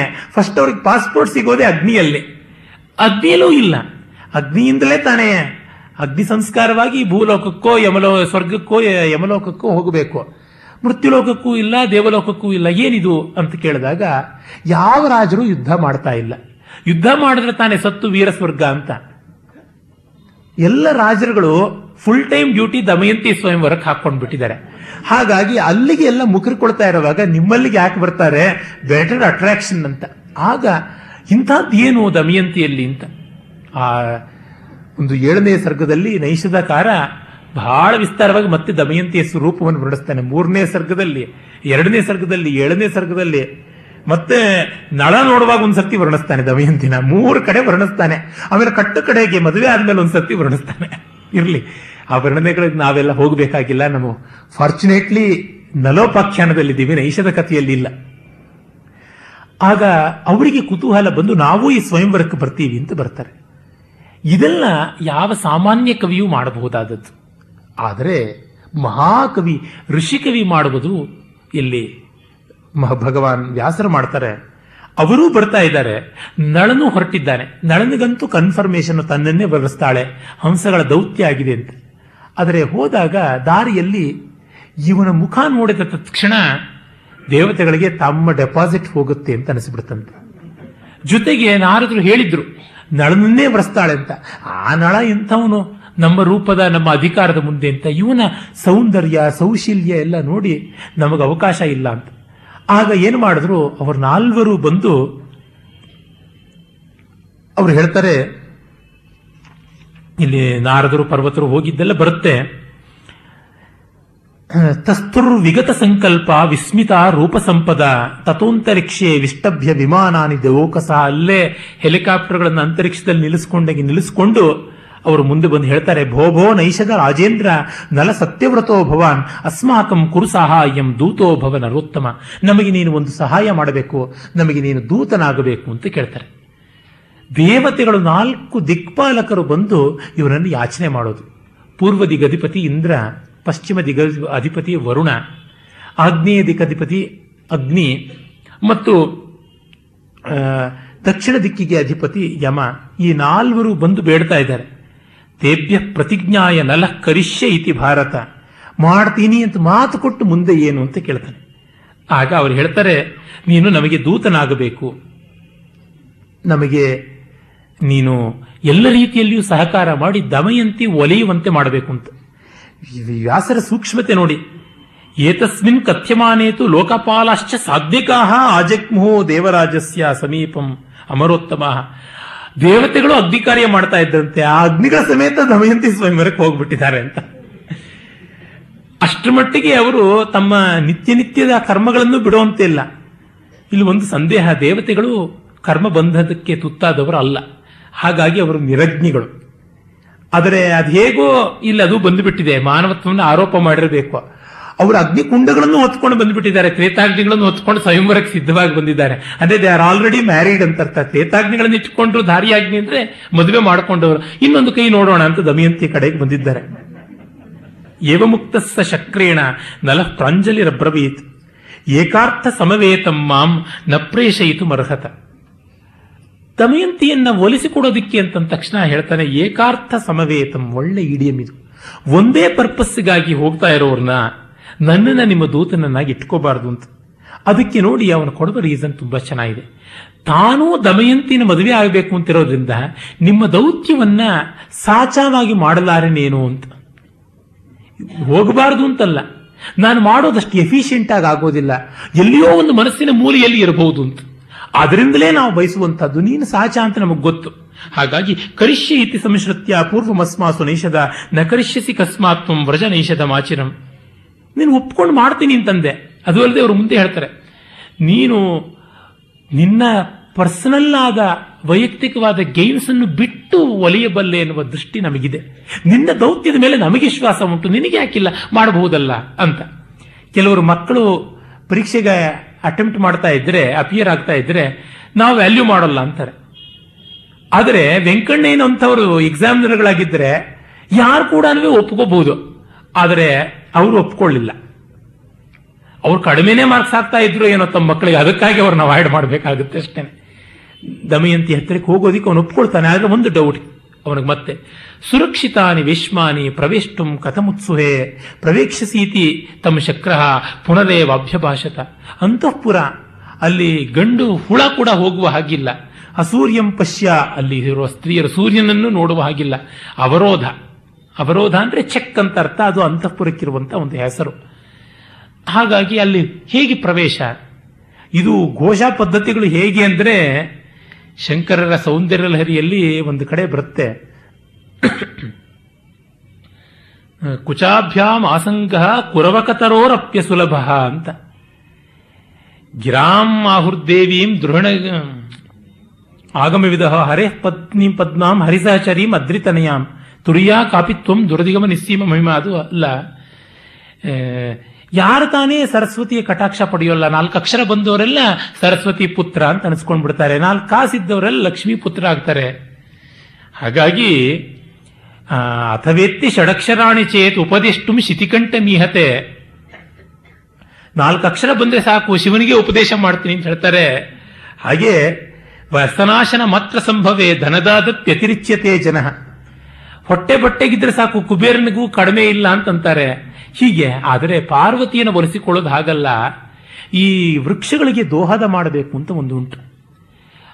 ಈ ಅಶೋಕ ವೃಕ್ಷಕ್ಕೆ ಹೂವು ಬಿಡಲಿಲ್ಲ, ಬಿಡಬೇಕು ಅಂದರೆ ಸುಂದರಿಯಾದವಳು ಪದ್ಮಿನಿ ಜಾತಿಯ ಸ್ತ್ರೀ ಕಾಲಿಂದ ಒದಿಬೇಕು, ಅಲಂಕಾರ ಮಾಡಿಕೊಂಡ ಕಾಲಿಂದ, ಆಗ ಹೂ ಬಿಡುತ್ತೆ.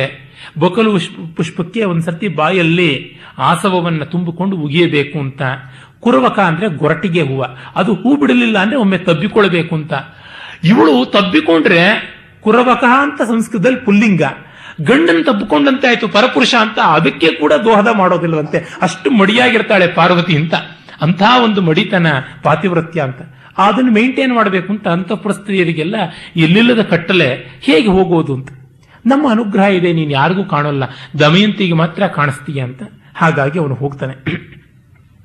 ಹಾಗೆ ಹೋಗಿ ದಮಯಂತಿನ ಹುಡುಕೊಂಡು, ನಲಂ ಮಾಂ ವಿದ್ಧಿ ಕಲ್ಯಾಣಿ ದೇವದೂತಂ ಇಹಾಗತಂ, ನಾನು ದೇವದೂತ ಕಲ್ಯಾಣಿ ನಲ ಅಂತ ಹೇಳ್ತಾನೆ. ಆಗ ಅವಳು, ಇದುವರೆಗೂ ನೀನು ಯಾರೋ ಯಕ್ಷ ಗಂಧರ್ವ ಕಿನ್ನರ್ನೋ ದೇವತೆಯೋ ಅಂತಂದುಕೊಂಡಿದ್ದೆ, ನಾನು ಸದಾ ಬಯಸಿರ್ತಕ್ಕಂಥವನ ಅಂತಂದುಕೊಡ್ತಾನೆ. ಸಾ ನಮಸ್ಕೃತ್ಯ ದೇವೇಭ್ಯ ಪ್ರಹಸ್ಯ ನಲಮಬ್ರವೀತ್. ಆಗ ಅವನು ಹೇಳ್ತಾನೆ ತಾನು ಹೀಗೆ ದೂತನಾಗಿ ಬಂದಿದ್ದೀನಿ ಅಂತ. ತುಂಬ ಚೆನ್ನಾಗಿ ಹೇಳ್ತಾನೆ. ದೇವತೆಗಳ ಗುಣವಿಶೇಷಗಳನ್ನ, ರೂಪವಿಶೇಷಗಳನ್ನ. ಆಗ ಅವಳು ನಕ್ಕು ಹೇಳ್ತಾಳೆ, ಪ್ರಣಯಸ್ವ ಯಥಾಶ್ರದ್ಧಂ ರಾಜನ್ ಕಿಂ ಕರವಾಣಿತಿ, ನಿನಗೇನು ಮಾಡಬೇಕು ಹೇಳು, ನನ್ನ ಮಾತನ್ನು ಕೇಳಿ ಅವ್ರನ್ನ ಮದುವೆ ಆಗು. ತಿಷ್ಟತ್ಸು ಲೋಕಪಾಲೇಶು ಕಥಂ ಮಾಂ ಅನು ಕಥಂ ಮಾನುಷಮಿಚ್ಛಸಿ. ದೇವತೆಗಳೇ ಇರುವಾಗ ಲೋಕಪಾಲಕರು ಒಬ್ಬ ಮನುಷ್ಯನನ್ನು ಯಾತಕ್ಕೆ ಬಯಸ್ತೀಯ? ಅವಳು ಹೇಳ್ತಾಳೆ, ನಿನ್ನನ್ನು ಬಿಟ್ಟು ನಾನು ಯಾರನ್ನು ಬಯಸೋಲ್ಲ. ವಿಷಮಗ್ನಿಂ ಜಲಂ ರಜ್ಜುಂ ಅಸ್ಥಾಸ್ಯೇ ತವ ಕಾರಣಾತ್. ಯಾವುದನ್ನು ಬೇಕಾದರೂ ನಾನು ಸಾವಿಗೆ ದಾರಿಯಾಗಿ ಮಾಡ್ಕೊಡ್ತೀನಿ, ನೀನಿಲ್ಲದೆ ನಾನು ಇಲ್ಲ ಅಂತ ಹೇಳ್ಬಿಟ್ಟು. ನ ಪಾದರಜಸಾ ತುಲ್ಯೋ ಮನಸ್ತೇ ತೇಷು ವರ್ತತಾಂ. ಅವರ ಕಾಲಧೂಳಿಗೂ ನಾನು ಸಮ ಅಲ್ಲ, ನೀನು ನನ್ನನ್ನು ಬಿಟ್ಟು ಅವ್ರನ್ನ ಹಿಡ್ಕೋ. ತ್ರಾಹಿ ಮಾಂ ಅನವತ್ಯಾಂಗಿ ವರಯಸ್ವ ಸುರೋತ್ತಮಾಂ. ನನ್ನನ್ನು ನೀನು ಕಾಪಾಡಬೇಕು. ನನ್ನ ದೌತ್ಯ ಸಫಲ ಆಗದೆ ನಾನು ದೇವತೆಗಳಿಗೆ ಕೊಟ್ಟ ಮಾತು, ನಾನು ಒಳ್ಳೆಯ ದೂತನ ಕೆಲಸ ಮಾಡ್ತೀನಿ ಅಂತ ಹೇಳಿದ್ದೀನಿ, ಆ ಮಾತು ಉಳಿಸ್ಕೊಳ್ಳಬೇಕು. ಮತ್ತು ನನ್ನನ್ನು ಸಂಶಯಿಸಬಾರದು ದೇವತೆಗಳು. ಅಲ್ಪ ಸ್ವಲ್ಪ ಚೌಕಾಸಿ ಮಾಡಿಬಿಟ್ಟಿದನುವೆ ದೌತ್ಯ ಮಾಡಿದ್ದಾನೆ ಅಂತ ಅಂದುಕೊಳ್ಬಾರ್ದು. ಹೋಲ್ ಹಾರ್ಟೆಡ್ ಆಗಿ ಮಾಡಿದ್ದಿ ಅಂತನ್ನುವ ಭಾವ ಬರಬೇಕು, ಅದಕ್ಕಾಗಿ ಒಪ್ಕೊಂತ. ಆಗ ಅವಳು ಹೇಳ್ತಾಳೆ, ಆಯಾಂತು ಸಹಿತ ಸರ್ವೇ ಮಮ ಯತ್ರ ಸ್ವಯಂವರ ತಥೋಹಂ ಲೋಕಪಾಲಾನಾಂ ಸನ್ನಿಧೌ ತ್ವಾಂ ನರೇಶ್ವರ ಪರಯಿಷ್ಯೇ ನರವ್ಯಾಘ್ರ ನೈವಂ ದೋಷೋ ಭವಿಷ್ಯತಿ. ಆ ದೇವತೆಗಳ ಪರಿವಾರ ಸಮೇತ ಬರಲಿ ಸ್ವಯಂವರಕ್ಕೆ, ಅವರೆದುರಿಗೆ ನಿನಗೆ ನಾನು ಕೊರಳಿಗೆ ಮಾಲೆ ಹಾಕ್ತೀನಿ, ನೋಡೋಣ ನೀನೇನು ಬ್ರೈನ್ ವಾಶ್ ಮಾಡಿದ್ದಲ್ಲ, ನೀರೊಳಗೆ ಯಾವುದೂ ದೋಷ ಇಲ್ಲ. ಮುಂದೆ ಅವಳು ಹೇಳ್ತಾಳೆ, ನೀನು ನಿನ್ನ ಡ್ಯೂಟಿ ಮಾಡಿದ್ದೀಯ, ನಾನು ನನ್ನ ಡ್ಯೂಟಿ ಮಾಡ್ತೀನಿ, ನೀನು ಯಾರು ಹೇಳೋದಿಕ್ಕೆ? ನಿನ್ನ ಮದುವೆ ಆದ್ಮೇಲೆ ನನ್ನ ಗಂಡ ಆಗಿ ನಿನ್ನ ಮಾತು ಕೇಳಬೇಕು, ನಿನ್ನ ಮಾತು ಕೇಳಬೇಕು, ನಿನ್ನ ಕೈ ಹಿಡಿಬೇ, ನೀನು ನನ್ನ ಕೈ ಹಿಡಿಬೇಕು, ಅಲ್ಲಿವರೆಗೂ ನಿನ್ನ ಮಾತು ಕೇಳುವ ಹಾಗಿಲ್ಲ ಅಂತ. ಈ ಪಾಯಿಂಟ್ಸನ್ನ ನೈಷಧಕಾರ ಕೂಡ ಬಿಟ್ಟುಬಿಟ್ಟಿದ್ದಾನೆ. ಮತ್ತೆ ನೋಡಿ, ಈ ಭೂಮಿಗಿಂತ ದೊಡ್ಡದು ಯಾವುದು? ನೀನು ನಾನು ದೇವತೆಗಳನ್ನು ಮದುವೆ ಮಾಡ್ಕೊಂಡು ಮತ್ತೊಬ್ಬ ದೇವಿ ಆಗ್ತೀನಿ ಅಂತ ಹೇಳ್ತಿದ್ಯಲ್ಲ, ಅದು ಪ್ರಯೋಜನವಿಲ್ಲದ್ದು. ನಾನು ಮಾನವಿಯಾಗಿ ಬದುಕಬೇಕು ಅಂತಿದ್ದೀನಿ, ಈ ಭೂಮಿ ನನಗೆ ದೊಡ್ಡದು ಅಂತಾಳೆ ದಮಯಂತಿ. ಈ ಭಾಗ ನನಗೆ ಇಡೀ ನಲದಮಯಂತಿಯರ ಕಥೆಯಲ್ಲಿಯೇ ಅತ್ಯುನ್ನತವಾದ ಭಾವಸೌಧ ಅಂತ ಅನ್ಸುತ್ತೆ. ಕಾರಣ, ಮನುಷ್ಯತ್ವದ ದೊಡ್ಡತನವನ್ನು ಅವಳು ಹೇಳ್ತಾಳೆ. ನೋಡಿ, ಯಾರಿಗೂ ಪ್ರಲೋಭನೀಯವಾದದ್ದು. ಆದರೆ ಅವಳು ಹೇಳ್ತಾಳೆ, ನಾನು ಸಾಯಬಹುದು, ಶರೀರ ಮುಪ್ಪಾಗಬಹುದು, ಅಜರತ್ವ ಅಮರತ್ವ ಇಲ್ಲದೆ ಹೋಗಬಹುದು, ಆದರೆ ಜರತ್ವ ಮರತ್ವದಲ್ಲಿಯೇ ಸೊಗಸು ಇರುವಂಥದ್ದು. ಮೃತ್ಯು ಇದೆ ಅಂತ ಭಾವಿಸಿದಾಗ ನಾವು ಧರ್ಮ ಮಾಡ್ತೀವಿ, ಮುಪ್ಪಿದೆ ಅಂತ ಭಾವಿಸಿದಾಗ ನಾವು ಸೌಂದರ್ಯವನ್ನು ಗಾಢವಾಗಿ ಪ್ರೀತಿಸ್ತೀವಿ. ದಿನ ಇರೋ ಸೌಂದರ್ಯ ಅಂದ್ರೆ ಯಾತಕ್ಕೆ ವಿಶೇಷ ಬರುತ್ತೆ? ಕಾಂಚನಂ ಯತ್ರ ಮೃದ್ಭೂತೆ ಕಾಮಿನ್ಯ ತ್ರಿದುವೌಕಸಾಂ ಭೂಷಣಾಕಾಂಕ್ಷೆಯಾನೂನಂ ಕುಲಾಲಾನ್ ಪರ್ಯುಪಾಸತೆ. ನೀಲಕಂಠ ದೀಕ್ಷಿತನ ಮಾತು ಇದು. ದೇವಲೋಕದಲ್ಲಿ ನೆಲವೆಲ್ಲ ಬಂಗಾರ ಅಂತೆ, ಮಣ್ಣೆಲ್ಲ ಬಂಗಾರ ಆಯಿತು ಅಂದ್ರೆ ಏನು ಬಂಗಾರ ಜಾಗದಲ್ಲಿ ಏನಿರೋಕ್ಕೆ ಸಾಧ್ಯ? ಮಣ್ಣೇ ಇರಬೇಕಲ್ವಾ? ಹಾಗಾಗಿ ಒಡವೆ ಬೇಕು ಅಂದ್ರೆ ಅವರು ಅಕ್ಸಾಲಿಗರ ಹತ್ರ ಹೋಗೋಲ್ಲ, ಕುಂಬಾರರ ಹತ್ರ ಹೋಗ್ತಾರೆ ದೇವತಾಸ್ತ್ರೀಯರು ಅಂತ ಹೇಳ್ತಾನೆ ಗಂಗಾವತರಣ ಕಾವ್ಯದಲ್ಲಿ. ಮತ್ತೆ ಹೇಳ್ತಾನೆ, ಆ ದೇವತೆಗಳು ಎಷ್ಟು ದಟ್ಟ ದರಿದ್ರರು, ಒಳ್ಳೆ ರುಚಿಯಾದ ಆಹಾರವನ್ನು ಕೊಟ್ಟರೆ ಅದನ್ನು ಸೀಸಿ ಇಜ್ಜಲು ಮಾಡಿಕೊಂಡೇ ತಿಂತಾರೆ. ಅಗ್ನಿಗೆ ಆವತೆ ಕೊಟ್ಟಲ್ವಾ ಅವರು ತಿನ್ನೋದು, ಎಲ್ಲವನ್ನೂ ಮಸಿ ಮಾಡ್ಕೊಂಡು ತಿಂತಾರೆ. ಅವ್ರಿಗೆ ಏನು ಮಣ್ಣು ಮಾಡ್ಕೊಂಡು ತಿನ್ನೋ ಅಂತದ್ದು ಅದರೊಳಗೆ ಏನಿದೆ? ಅಸ್ತಿ ಸ್ವಾದಯಿತು ಸುಧಾಸ್ತಿ ವಸಿತು ವಾಸೋ ನಭಶ್ಚಾರಿಣ ಧರ್ತು ಸಂತಿಚ ಭೂಷಣಾನಿ ಶತಶೋ ನತ್ವಸ್ತಿ ಧೀರ್ ಜೀವಿತು. ತಿನ್ನೋದಿಕ್ಕೆ ಕುಡಿಯೋದಿಕ್ಕೆ ಅಮೃತ ಇದೆ, ಉಡೋದಿಕ್ಕೆ ಕಲ್ಪವೃಕ್ಷ ಕಾಮಧೇನುಗಳು ಕೊಟ್ಟ ಬಟ್ಟೆ ಇದೆ, ಮತ್ತೆ ಇರೋದಿಕ್ಕೆ ಸುಧರ್ಮದಂತಹ ದೊಡ್ಡ ರಾಜಭವನವೇ ಇದೆ. ಆದರೆ ಬದುಕೋದಿಕ್ ಬುದ್ಧಿ ಮಾತ್ರ ಇಲ್ಲ. ನತ್ವಸ್ತಿ ಧೀರ್ ಜೀವಿತು. ಏನಾನ್ಯಾನ್ ಉಪಜೀವ್ಯ ಸರ್ವ ವಿಭವೇ ಕರ್ಮೈಕ ಲಭ್ಯೆ ಪದೇಪ್ಯಾಯಸ್ಯಂತಿ ವೃಥೈವ ಸೇವಕ ಇತಿ ಸ್ವಾಮಿ ಇತಿ ದುರ್ಮೇಧಸ. ಎಲ್ಲ ಕೂಡ ಇಲ್ಲಿಯೇ ಸಂಪಾದನೆ ಮಾಡಿಕೊಂಡು ಹೋಗಿದ ಪುಣ್ಯ ಫಲ. ಕರ್ಮೈಕ ಲಭ್ಯೆ ಪದೇ, ಸತ್ಕರ್ಮದ ಫಲವಾಗಿ ಸ್ವರ್ಗ ಬಂತು. ಸ್ವರ್ಗಕಾಮೋ ಅಗ್ನಿಷ್ಠೋಮೇನ ಯಜೇತ ಅಂತೆಲ್ಲ ಬರುತ್ತಲ್ಲ ಶಾಸ್ತ್ರವಾಕ್ಯ, ಅದರಂತೆ ಮಾಡಿ ಹೋಗಿದ್ದಾರೆ. ಇಲ್ಲಿ ದುಡ್ಡು ಕೊಟ್ಟು ಅಲ್ಲಿ ಕೊಂಡುಕೊಂಡು ಹೋದ ಮೇಲೆ ಯಾರು ಹಂಗೇನೋ ಅಲ್ಲೊಬ್ಬ ರಾಜ ಅಂತೆ, ದೇವರಾಜ, ಯಾತಕ್ಕೆ ಬೇಕು ನಮಗೆ? ರಾಜನಿಂದ ಏನಾದರೂ ಅನುಕೂಲ ಇದ್ರೆ ರಾಜ ಬೇಕು. ನಾವೇ ಎಲ್ಲ ಪಡ್ಕೊಂಡಿರುವಂಥದ್ದು. ನಮ್ಮ ಸರ್ಕಾರ ಒಂದು ಎಡವಟ್ಟು ಮಾಡಕ್ ಹೊರಟಿತ್ತು, ಕರೆಂಟ್ ಸರಿಯಾಗಿ ಸಪ್ಲೈ ಮಾಡೋಲ್ಲ. ಸಪ್ಲೈ ಆಗದೆ ಇದ್ದಾಗ ಇಟ್ಕೊಳ್ಳೋಕೆ ಸ್ಟೆಪ್ನಿ ತರ ನಾವು ಜನರೇಟರ್ಗಳನ್ನ, ಡೀಸೆಲ್ ಇಂದ ಇರತಕ್ಕಂತಹ ಜನರೇಟರ್ಸ್ ಇಟ್ಕೊಳ್ತೀವಿ ಅಂದ್ರೆ ಅದ್ರ ಮೇಲೆ ಪ್ರೊಡ್ಯೂಸ್ ಮಾಡೋ ಕರೆಂಟ್ಗೆ ಟ್ಯಾಕ್ಸ್ ಹಾಕ್ತೀವಿ ಅಂತ. ಆಂಧ್ರ ಪ್ರದೇಶದಲ್ಲಿ ಒಬ್ಬ ಕೆಟ್ಟ ರಾಜ ಇದ್ದನಂತೆ, ಈ ಶ್ರೀನಾಥ ಕವಿಸಾರ್ವಭೌಮನ ಕಾಲದಲ್ಲಿಯೇ ಇದ್ದನವನು. ಅವನು ಗಂಡಸರಿಗೆಲ್ಲ ಸ್ಪೆಷಲ್ ಟ್ಯಾಕ್ಸು, ನಿಮ್ಮ ಹೆಂಡತಿಯರ ಶರೀರಗಳನ್ನು ನೀವು ಅನುಭವಿಸ್ತೀರಿ ಅಂತ. ಅವರ ಸೌಂದರ್ಯದ ಅಳತೆಗಳಿಗೆ ಪ್ರಮಾಣವಾಗಿ ವಿಶ್ವಸುಂದರಿಯರ ಅಳತೆ ಇರ್ತಾರೆ, ಒಂದು ಸ್ಟ್ಯಾಟಿಸ್ಟಿಕ್ಸ್ ಇಟ್ಟುಕೋ, ಅದಕ್ಕೊಂದು ಮೆಜರ್ಮೆಂಟ್ಗೆ ಒಂದು ಬೌಲ್ಗಳು, ಕಂಟೈನರ್ಗಳು, ಟೇಪ್ಗಳು ಮಾಡಿ ಟ್ಯಾಕ್ಸ್ ಹಾಕ್ತಾ ಇದ್ದಂತೆ. ಈ ಮಟ್ಟಕ್ಕೆ ಅದೊಂದು ಶಾಸನ ಕೂಡ ಉಂಟು. ಅಂದರೆ ನೀಚತನ ಎಲ್ಲಿಗೂ ಹೋಗಬಹುದು ಅನ್ನೋದಕ್ಕೆ. ಹೀಗೆ ಈ ತರಹ ನತ್ವಸ್ತಿ ಧೀರ್ಜೀವಿತುಂ ಅಂತ ನೀಲಕಂಠ ದೀಕ್ಷಿತ ಹೇಳ್ತಾರೆ. ಅಮರಾವತಿಯಲ್ಲಿ ಅಂಗಡಿ ಬೀದಿನೇ ಇಲ್ಲ, ಇನ್ನೇನ್ರಿ ಸೊಗಸು ಅಮರಾವತಿ ಅಂತ ಕೇಳ್ತಾನೆ. ಎಲ್ಲ ತಾಮದೇನೋ ಹತ್ರ ಹೋಗ್ಬಿಟ್ಟು ನನಗೆ ಅದು ಕೊಡು ಇದು ಕೊಡು ಅಂದ್ರೆ ಕೊಡುತ್ತಾ, ಅದು ಡಿಸ್ಪ್ಲೇ ಮಾಡಿರುತ್ತಾ, ವಿಂಡೋ ಶಾಪಿಂಗ್ ಅಷ್ಟು ಸೌಂದರ್ಯ ಇನ್ ಎಲ್ಲಿದೆ, ಅದರಷ್ಟು ಎಂಜಾಯ್ಮೆಂಟ್ ಎಲ್ಲಿದೆ, ಕೊಂಡುಕೊಳ್ಳದೆ ಎಲ್ಲ ನೋಡಬರಬೇಕು, ಅದು ನಿಜವಾಗಿ ಸೊಗಸು. ನಾನು ಲಾಸ್ ವೇಗಾಸ್ ಹೋಗಿದೆ, ಒಂದು ಡಾಲರ್ ಕಳ್ಕೊಳ್ಳಿಲ್ಲ, ಒಂದು ಪೆನ್ನಿನೂ ಸಂಪಾದಿಸ್ಲಿಲ್ಲ, ಅಷ್ಟೇ ನೋಡಿದ್ದು ನೋಡಿದ್ದೆ ಎಲ್ಲರನ್ನು. ಅದು ಅದಲ್ಲಿರುವಂಥದ್ದು ನತ್ವಸ್ತಿ ಧೀರ್ಜೀವಿತುಂ ಅನ್ನೋದು ಈ ದೇವತೆಗಳಿಗೆ ಒಪ್ಪುವಂಥದ್ದು ಅಂತ ಅವಳು ಹೇಳ್ತಾಳೆ. ಬದುಕಿನಲ್ಲಿ ಥ್ರಿಲ್ ಇರುವುದು ಮುಪ್ಪಾಗುವುದರೊಳಗೆ, ಸಹಜವಾಗಿ ಬೆಳಿಗಾದ ತಲೆ ಕೂದಲಿನಲ್ಲಿರುವ ಸೌಂದರ್ಯ ಬಣ್ಣ ಹಚ್ಚಿಕೊಂಡ ತಲೆ ಕೂದಲಲ್ಲಿ ಇಲ್ಲ, ಸಹಜವಾಗಿ ಸುಕ್ಕಾದ ಮುಖದಲ್ಲಿರುವ ಸೌಂದರ್ಯ ಪ್ಲಾಸ್ಟಿಕ್ ಸರ್ಜರಿ ಮಾಡಿಸಿಕೊಂಡ ಮುಖದಲ್ಲಿ ಇರೋದಿಲ್ಲ. ಮೈ ಪಾಕ ಆದಾಗ, ಮುಖ ಅಂತರಂಗ ಪಾಕವಾದಾಗ ಮುಖ ಮೈಯೇ ಅದು ಪರಿಪಾಕ ಹೊಂದಿದ್ರೆ ಅದಕ್ಕೊಂದು ಶೋಭೆ ಬರುತ್ತೆ, ಸೊಗಸು ಬರುತ್ತೆ. ಅದನ್ನ ದಮಯಂತಿ ಹೇಳ್ತಿದ್ದಾಳೆ. ಭೂಲೋಕದಲ್ಲಿ ಆಂಟಿಸಿಪೇಷನ್ ಇದೆ, ನಿರೀಕ್ಷೆ ಇದೆ. ಸ್ವರ್ಗದಲ್ಲಿ ನಿಲುನೇ ಸರ್ ಅಂತ ಹಳಗನ್ನಡದ ಕವಿಗಳು ಹೇಳ್ತಾರೆ. ಸೂರ್ಯ ಮಧ್ಯದಲ್ಲಿ ಹಾಗೆ ಇರ್ತಾನೆ, ಏನ್ ಪ್ರಯೋಜನ? ಸೂರ್ಯೋದಯ ಸೂರ್ಯಾಸ್ತ ಇಲ್ಲದೆ ಬರೀ ಸೂರ್ಯ ಮಧ್ಯಂಧನದ ಭಾಸ್ಕರನಾಗಿದ್ದರೆ ಏನು ಪ್ರಯೋಜನ ಇಲ್ಲ. ಅಸ್ತೋದಯಗಳಿರಬೇಕು. ಚಂದ್ರಶೇಖರ ಭಾರತಿ ಸ್ವಾಮಿಗಳು ಇನ್ನೂ ಒಂದು ಮಟ್ಟಕ್ಕೆ ಹೋಗಿ ಹೇಳ್ತಾರೆ, ದೇವತೆಗಳಿಗೆ ಮೋಕ್ಷವೇ ಆಗೋದಿಲ್ಲ ಅಂತ. ಕಾರಣ, ಮೋಕ್ಷವಾಗಬೇಕು ಅಂತಂದ್ರೆ ಅದ್ವೈತ ವೇದಾಂತದ ಪ್ರಕಾರ ಅಧ್ಯಾರೋಪಾಪವಾದ ವಿವೇಕ ಗೊತ್ತಾಗಬೇಕು. ಅಧ್ಯಾರೋಪಾಪವಾದಾಭ್ಯಾಮ್ ನಿಷ್ಪ್ರಪಂಚಂ ಪ್ರಪಂಚತೆ ಅಂತ ಗೌಡಪಾದರ ಮಾತು. ಇಲ್ಲದನ್ನ ನಾವು ಇರೋದರ ಮೇಲೆ ಆರೋಪ ಮಾಡಿಕೊಂಡು ಅದು ಇನ್ಯಾವುದೋ ಒಂದು ರೀತಿಯಲ್ಲಿ ಇದೆ ಅಂತ ಒದ್ದಾಡ್ತಾ ಇದೀವಿ. ಹಗ್ಗ ಇರೋದು, ಅದರ ಮೇಲೆ ಹಾವನ್ನು ಆರೋಪ ಮಾಡಿಕೊಂಡು ಹಾವಿದೆ ಹಾವಿದೆ ಅಂತ ಒದ್ದಾಡ್ತಿದ್ದೀವಿ ಅಂತ. ಈ ಅಧ್ಯಾರೋಪಾಪವಾದದಿಂದಲೇನೆ ಅದ್ವೈತ ವೇದಾಂತಕ್ಕೆ ದಾರಿ ಅಂತ. ಈ ಅಧ್ಯಾರೋಪಾಪವಾದಕ್ಕೆ ಮೊದಲು ಏನಾಗಬೇಕು? ಭ್ರಮೆ ಉಂಟಾಗಬೇಕು. ಭ್ರಮೆಯ ಮೂಲಕ ಪ್ರಮೆ. ಹಗ್ಗದಲ್ಲಿ ಹಾವು ಕಾಣಿಸಬೇಕು. ಯಾವಾಗ?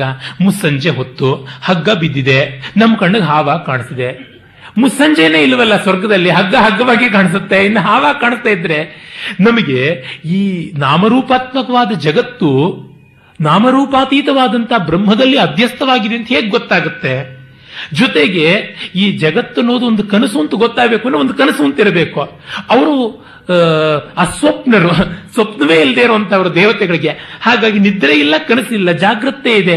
ಅಂದ್ರೆ ಈ ನಾಮರೂಪಾತ್ಮಕವಾದ ಜಗತ್ತನ್ನೇ ಅವರು ಪರಮಾರ್ಥ ಅಂತ ಭಾವಿಸಿಕೊಂಡಿದ್ದಾರೆ. ಅದರಿಂದಲೇ ದೇವತೆಗಳಿಗೆ ಭೋಗ ಹೋಗಲಿ, ಸ್ವರ್ಗವೂ ಇಲ್ಲ, ಯೋಗವೂ ಇಲ್ಲ, ಏನೂ ಇಲ್ಲ, ಮೋಕ್ಷ ಇಲ್ಲ, ಅದು ಅದ್ಯಾತಕ್ಕೆ ಅಂತ. ಹಾಗೆ ಅವಳು ಮಾನವ ಜೀವನದ ಸ್ವಾರಸ್ಯವನ್ನ, ಮಹತ್ವವನ್ನ ಹೇಳ್ತಾಳೆ. ಇದು ಬದುಕಿಗೆ ತುಂಬಾ ಭರವಸೆ ಕೊಡುವಂಥದ್ದು. ನಾವು ಈ ಕ್ಷಣದ, ಈ ಹೊತ್ತಿನ ಬದುಕನ್ನು ಉಲ್ಲಾಸದಿಂದ ಕಾಣಬೇಕು, ಅಂಗೀಕರಿಸಬೇಕು, ಅದನ್ನು ಆರಾಧಿಸಬೇಕು ಅಂತ ಆ ಮಾತುಗಳು ದಮಯಂತಿಯ ಭಾವನೆಯಲ್ಲಿ ತೋರುತ್ತವೆ. ಆಗ ಬಂದ ದಾರಿಗೆ ಸುಂಕವಿಲ್ಲ ಅಂತ ಆಜಗಾಮ ಪುನಸ್ತತ್ರ ಯತ್ರ ದೇವಾ ಸಮಾಗತಃ. ಆಗ ದೇವತೆಗಳ ಹತ್ತಿರಕ್ಕೆ ವಾಪಸ್ ಬಂದು ಹೇಳ್ತಾನೆ, ನನ್ನದು ಮುಗೀತು, ಇನ್ಯಾವುದು ಕೂಡ ಫಲವಾಗೋದಿಲ್ಲ ಅನಿಸುತ್ತೆ ಅಂತ. ಅವರು ಕೇಳ್ತಾರೆ, ಕಚ್ಚಿದೃಷ್ಟಾ ತ್ವಯಾ ರಾಜನ್ ದಮಯಂತಿ ಶುಚಿಸ್ಮಿತ ಕಿಮಬ್ರವೀಚ್ಚ ನ ಸರ್ವಾನ್ ವದ ಭೂಮಿಪತೆಯ ನಘ. ಏನು ಹೇಳಿದ್ಲು ಹೇಳಪ್ಪ? ಅವಳು ಶುಚಿಸ್ಮಿತೆ, ಸೊಗಸಾದ ಸ್ಮೈಲ್ ಇರುವಂಥವಳು, ಅವಳು ಏನು ಹೇಳಿದ್ಲು ಅಂತ? ಇಲ್ಲ, ಯಾವುದನ್ನು ಅವಳು ಒಪ್ಪಿಕೊಳ್ಳಲಿಲ್ಲ. ಮಾಮೇವ ಗತಸಂಕಲ್ಪ ವೃಣೀತೆ ಸುರಸತ್ತಮಾಹ ವರ್ಣ್ಯಮಾನೇಶು ಚ ಮಯಾ ಭವತ್ಸು ರುಚಿರಾನನ ಅಬ್ರವೀಚ್ಚೈವ ಮಾಂ ಬಾಲ ಆಯಾಂತು ಸೈತಾಸ್ತುರಾಹ ತ್ವಯಾ ಸಹ ನರಶ್ರೇಷ್ಠ ಮಮ ಯತ್ರ ಸ್ವಯಂವರಃ ತೇಷಾಮಹಂ ಸನ್ನಿಧೌ ತ್ವಾಂ ವರಯಿಷ್ಯೆ ನರೋತ್ತಮ. ಯಾರು ಬಂದರೂ ಪರವಾಗಿಲ್ಲ, ಎದುರು ಅವರ ಎದುರಲ್ಲೇ ವರಿಸ್ತೀನಿ ಅಂತ. ಆಗ ದೇವತೆಗಳು ಮತ್ತೊಂದು ಪ್ಲಾನ್ ಮಾಡಿದ್ರು. ಅದು ಪಂಚನಳೀಯ. ಅವರು ನಳನ ವೇಷವನ್ನೇ ಹಾಕ್ಕೊಂಡು ಬಿಟ್ರು. ಇಂದ್ರ, ಯಮ, ಅಗ್ನಿ, ವರುಣರು ನಾಲ್ವರು ಕೂಡ ನಲಿಯರೇ, ನಲವೇಷಧಾರಿಗಳೇ ಆಗಿಬಿಟ್ರು. ಆಗ ದಮಯಂತಿಗೆ ಒಂದು ಡೌಟ್. ಶ್ರೀಹರ್ಷ ತುಂಬಾ ಸೊಗಸಾಗಿ ಈ ಸಂದರ್ಭದಲ್ಲಿ ನಾನಾ ದೇಶಗಳಿಂದ, ದಿಕ್ಕು ದಿಕ್ಕುಗಳಿಂದ ಬಂದ ರಾಜರುಗಳು ಎಷ್ಟೋ ಜನ, ಅವರುಗಳನ್ನೆಲ್ಲ ಬಯೋಡೇಟಾ ಕೊಡಬೇಕಲ್ಲ, ಅದು ತುಂಬಾ ಕಷ್ಟ, ಸಾಮಾನ್ಯರಿಗಾಗೋಲ್ಲ. ಮತ್ತೆ ಅವ್ರಿಗೆ ಮರ್ಯಾದೆ ಕಡಿಮೆ ಆಯಿತು ಅಂದ್ರೆ ಇನ್ನೂ ದೊಡ್ಡ ಸಮಸ್ಯೆ. ಅದಕ್ಕೋಸ್ಕರ ಸರಸ್ವತಿಯನ್ನೇ ಕರೆಸಿಬಿಡ್ತಾನೆ. ಸರಸ್ವತಿಯೇ ಬಂದು ಎಲ್ಲರ ಬಯೋಡೇಟಾ ಹೇಳ್ತಾಳೆ. ಆ ಸರಸ್ವತಿ ಹೇಳಬೇಕಾದ್ರೆ ಅವಳು ಯೋಗ್ಯತೆಗೆ ತಕ್ಕಂತೆ ಹೇಳಬೇಕಲ್ವೇ ಬಯೋಡೇಟಾನ. ಸುಮ್ಮನೆ ನೀವು ಬನ್ನಿ ಅಂತಂದ್ರೆ ಆಗೋಲ್ಲ, ನೀವು ದಯಮಾಡಿ ದಯಮಾಡಿಸಬೇಕು ಅಂತ ಹೇಳಬೇಕು, ಮೈಸೂರು ಉಪಚಾರ ಮಾಡಬೇಕು. ಆ ರೀತಿಯಾಗಿ ಎಲ್ಲ ಬಣ್ಣ ಬಣ್ಣಗಳ ಮಾತನ್ನ ಆಡಬೇಕಲ್ವಾ. ನಾನು ತಮ್ಮಲ್ಲಿ ನಾಲ್ಕು ಮಾತುಗಳನ್ನ ವಿಜ್ಞಾಪನೆ ಮಾಡಿಕೊಳ್ಳಬಹುದಾದರೆ ಅಂತಲೇ ಶುರು ಮಾಡಬೇಕಲ್ವಾ ಮಾತುಗಳನ್ನ. ಸರಸ್ವತಿ ಹಾಗೆ ಆರ್ನೇಟ್ ಆಗಿರುವಂತಹ ರೀತಿಯಲ್ಲಿ ಒಂದು ಆರು ಏಳು ಸರ್ಗಗಳ ವೈಭವದ ಸ್ವಯಂವರದ ವರ್ಣನೆಯನ್ನು ಮಾಡ್ತಾನೆ. ಆ ಸ್ವಯಂವರದ ವರ್ಣನೆಯ ಒಂದು ಸ್ಯಾಂಪಲ್ ನೋಡಿ ಹೂಗಳ ಅಲಂಕಾರ ಮಾಡಿದ್ರಂತೆ. ಆ ಹೂಗಳ ಅಲಂಕಾರವನ್ನ ಮಾಡುವುದರ ಜೊತೆಗೆ ಸಹಜವಾದ ಹೂಗಳವು ಆರ್ಟಿಫಿಷಿಯಲ್ ಹೂಗಳ ಅಲಂಕಾರವೂ ಮಾಡಿದ್ರು. ಆರ್ಟಿಫಿಷಿಯಲ್ ಹೂಗಳನ್ನ ಅಲಂಕರಿಸಿದ್ರೆ ಪರಿಮಳ ಇಲ್ಲ, ಮಕರಂದ ಇಲ್ಲ ಅಂತ ಹೇಳ್ಬೋದಲ್ವಾ. ಅದಕ್ಕೆ ಸೆಂಟನ್ನು ಸ್ಪ್ರೇ ಮಾಡಿ ಜೇನನ್ನು ಪಂಪ್ ಮಾಡಿ ಇಟ್ಟಿದ್ರಂತೆ. ಹಾಗಾಗಿ ಆರ್ಟಿಫಿಷಿಯಲ್ ಯಾವುದು ನಿಜವಾದದ್ದು ಯಾವುದು ಅಂತ ತುಂಬಿಗಳಿಂದಲೂ ಗೊತ್ತಾಗ್ತಾ ಇರಲಿಲ್ಲ ಅಂತ ಹೇಳ್ಬಿಟ್ಟು. ಮತ್ತೆ ದೇ ಅನೇಕ ಲೋಕಗಳಿಂದ ಅನೇಕ ಪ್ರದೇಶಗಳಿಂದ ರಾಜರುಗಳು ಬಂದು ಸ್ವಯಂವರಾರ್ಥಿಗಳು ಅಭ್ಯರ್ಥಿಗಳು ಬಂದು ಕೂತಾಗ ಅವರೆಲ್ಲರಿಗೂ ಲಿಂಕ್ ಲ್ಯಾಂಗ್ವೇಜ್ ಸಂಸ್ಕೃತ ಒಂದೇ ಆಗಿತ್ತು ಅಂತ ನೈಷಧಕಾರ ಹೇಳ್ತಾನೆ. ಎಲ್ಲರೂ ಸೊಗಸಾಗಿ ಸಂಸ್ಕೃತದಲ್ಲಿ ಮಾತಾಡ್ಕೊಂಡು ಹೋಗ್ತಾ ಇದ್ರು ಅಂತ. ಅವರ ಊಟೋಪಚಾರದ ವರ್ಣನೆಗಳು ಬಹಳ ಚೆನ್ನಾಗಿವೆ. ಕೆಲವರಿಗೆ ಬಂಗಾರದ ತಟ್ಟೆನಲ್ಲಿ ಊಟ ಬಡಿಸಿದ್ರೆ ತೊವ್ವೆ ಬಡಿಸಿದ್ದೆ ಅವ್ರಿಗೆ ಗೊತ್ತಾಗಲಿಲ್ಲಂತೆ, ಹಿಂಗೆಲ್ಲ ತಾರಾಡಿ ನೋಡಿದ್ರಂತೆ. ಮತ್ತೇನು ಕೆಲವರಿಗೆ ಮರಕತ ಮಣಿಯ ಅಂದ್ರೆ ಎಮರಾಲ್ಡ್ ತಟ್ಟೆಯಲ್ಲಿ ಸೊಪ್ಪಿನ ಪಲ್ಯ ಗೊತ್ತಾಗ್ತಿರಲಿಲ್ಲಂತೆ ಅವರಿಗೆ. ಮತ್ತೆ ಇನ್ನು ಕೆಲವರಿಗೆ ಬಗೆ ಬಗೆಯ ರತ್ನಖಚಿತವಾದ ತಟ್ಟೆಗಳಲ್ಲಿ ಬಡಿಸಿದಾಗ ಚಿತ್ರಾನ್ನ ಎಲ್ಲಿದೆ ಅಂತ ಗೊತ್ತಾಗ್ಲಿಲ್ಲ ಅಂತ. ಹೀಗೆಲ್ಲ ಅವನು ಹಾಸ್ಯವನ್ನು ಬಹಳ ಸೊಗಸಾಗಿ ಮಾಡ್ತಾನೆ. ಅದು ಆಮೇಲಿನ ಸಂಸ್ಕೃತದ ರುಚಿಯ ಒಂದು ನಿದರ್ಶನ. ಅಲ್ಲಿಗೆ ಬಂದು ಬ್ರಾಹ್ಮಣರುಗಳನ್ನು ಹೇಗೆ ಗೇಲಿ ಮಾಡಿದ್ರು ಅಂತೆಲ್ಲ ತುಂಬಾ ಶ್ಲೀಲಾಶ್ಲೀಲಗಳ ಎಗ್ಗು ಸಿಗ್ಗಿಲ್ಲದೆ ಬಳಸಿಬಿಡ್ತಾನೆ ನೈಷಧಕಾರ. ಇರಲಿ, ಇತ್ತ ಕಡೆ ದಮಯಂತಿಯ ಸ್ವಯಂವರಕ್ಕೆ ಎಲ್ಲರೂ ಬಂದಾಗ ಇವರು ಪಂಚನಳೀಯರಾಗಿ ಎದುರಿಗೆ ನಿಲ್ತಾರೆ. ಆಗ ದಮಯಂತಿಗೆ ದೊಡ್ಡ ಪ್ರಶ್ನೆ. ಮೂಲದಲ್ಲಿ ತುಂಬಾ ಚೆನ್ನಾಗಿ ಇದರ ವರ್ಣನೆಯನ್ನ ಸಾಂಕೇತಿಕವಾಗಿ ಮಾಡಿಬಿಟ್ರೆ ನೈಷಧಕಾರ ಅದನ್ನು ವಿಸ್ತರಿಸ್ತಾನೆ. ಸರಸ್ವತಿಗೊಂದು ಸಮಸ್ಯೆ, ತಾನು ಅವರ ವರ್ಣನೆಯನ್ನು ಮಾಡಬೇಕೋ ನಳನ ವರ್ಣನೆ ಮಾಡಬೇಕು. ಅವಳಿಗೆ ಗೊತ್ತು ಯಾರು ಇಂದ್ರ ಯಾರು ಯಮ ಯಾರು ವರುಣ ಅಂತೆಲ್ಲ. ಹಾಗೆ ವರ್ಣನೆ ಅವ್ರದೇ ಮಾಡಿಬಿಟ್ರೆ ತನಗೆ ಅವ್ರ ದೇವತೆಗಳು ಬೈತಾರೆ, ನಿನಗೆ ಯಾಕೆ ಇಲ್ಲದ ಉಸಾಬರಿ ನಮ್ಮ ಐಡೆಂಟಿಟಿನ ಯಾಕೆ ರಿವೀಲ್ ಮಾಡಿಬಿಟ್ಟೆ ಅಂತ. ಇಲ್ಲ ಬರೀ ನಳನ ವರ್ಣನೆಯೇ ಮಾಡೋಣ ಅಂತಂದ್ರೆ ದಮಯಂತಿಗೆ ಅನ್ಯಾಯ ಮಾಡ್ದಂಗೆ ಆಗುತ್ತೆ, ತಾನು ಸುಳ್ಳು ಹೇಳ್ದಂಗೂ ಆಗುತ್ತೆ. ಹಾಗಾಗಿ ಎರಡೆರಡು ಅರ್ಥ ಇಟ್ಟು ಡಬಲ್ ಮೀನಿಂಗ್ ಒಳ್ಳೆ ಅರ್ಥದಲ್ಲಿ, ಒಂದು ಅವರಿಗೆ ಮತ್ತೆ ಇವರಿಗೆ ಇಬ್ಬರಿಗೂ ಅನ್ವಯವಾಗುವಂತೆ. ನಿಜವಾದ ನಳನ ಹತ್ತಕ್ಕೆ ಬಂದಾಗ ಅವಳಿಗೆ ಇನ್ನೂ ದೊಡ್ಡ ಸಮಸ್ಯೆ. ಇಲ್ಲಿ ಬಂದಿರೋದು ದೇವತೆಗಳು ನಾಲ್ವರು, ನಿಜವಾದ ನಳ ನಿಜವಾದ ನಳ ನಿಜವಾದ ನಳ ಇವನೇ ಅಂತ ಹೇಳ್ಬಿಡ್ಬೋದಲ್ವಾ. ಅಂದ್ರೆ ದೇವತೆಗಳು ಶತಾಯ ಗತಾಯ ದಮಯಂತಿನೇ ಮದುವೆ ಆಗೋದಕ್ಕೆ ಬಂದಿರೋ ಕಾರಣ ಇವನು ಒಬ್ಬ ದೇವತೆ ಅಂತ ಹೇಳಬೇಕು, ಆಗಲೇ ದೇವತೆಗಳಿಗೆ ಸಮಾಧಾನ. ಇಂದ್ರ ಇವನು ಅಂತ ಹೇಳಿ ಎರಡರ್ಥದ ಮೀನಿಂಗ್ ಹೇಳ್ಬಿಡೋಣ, ಇಂದ್ರ ನಳ ಅಂತಂದ್ರೆ ಅಗ್ನಿ ಕೋಪ ಬರುತ್ತೆ, ನಂದು ಒಂದಷ್ಟು ಯಾತಕ್ಕೆ ಹೇಳಬಾರ್ದಾಗಿತ್ತು, ಅಕಸ್ಮಾತ್ ಮಾಲೆ ಹಾಕೋದಿದ್ರೆ ನನಗೆ ಹಾಕ್ಬಿಡ್ಲಿ ಅನ್ನೋ ತರಹ.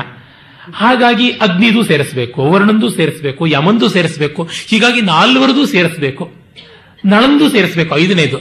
ಜೊತೆಗೆ ಇವನೇ ನಿಜವಾದ ನಳ ಇನ್ಯಾರೂ ಅಲ್ಲ ಇವನಿಗೆ ಮಾಲೆ ಹಾಕುವಂತ ತನ್ನದಾದ ಒಂದು ಅರ್ಥ ಅದನ್ನು ಹೇಳಬೇಕು ಅಂತ ಅವಳಿಗಿದೆ.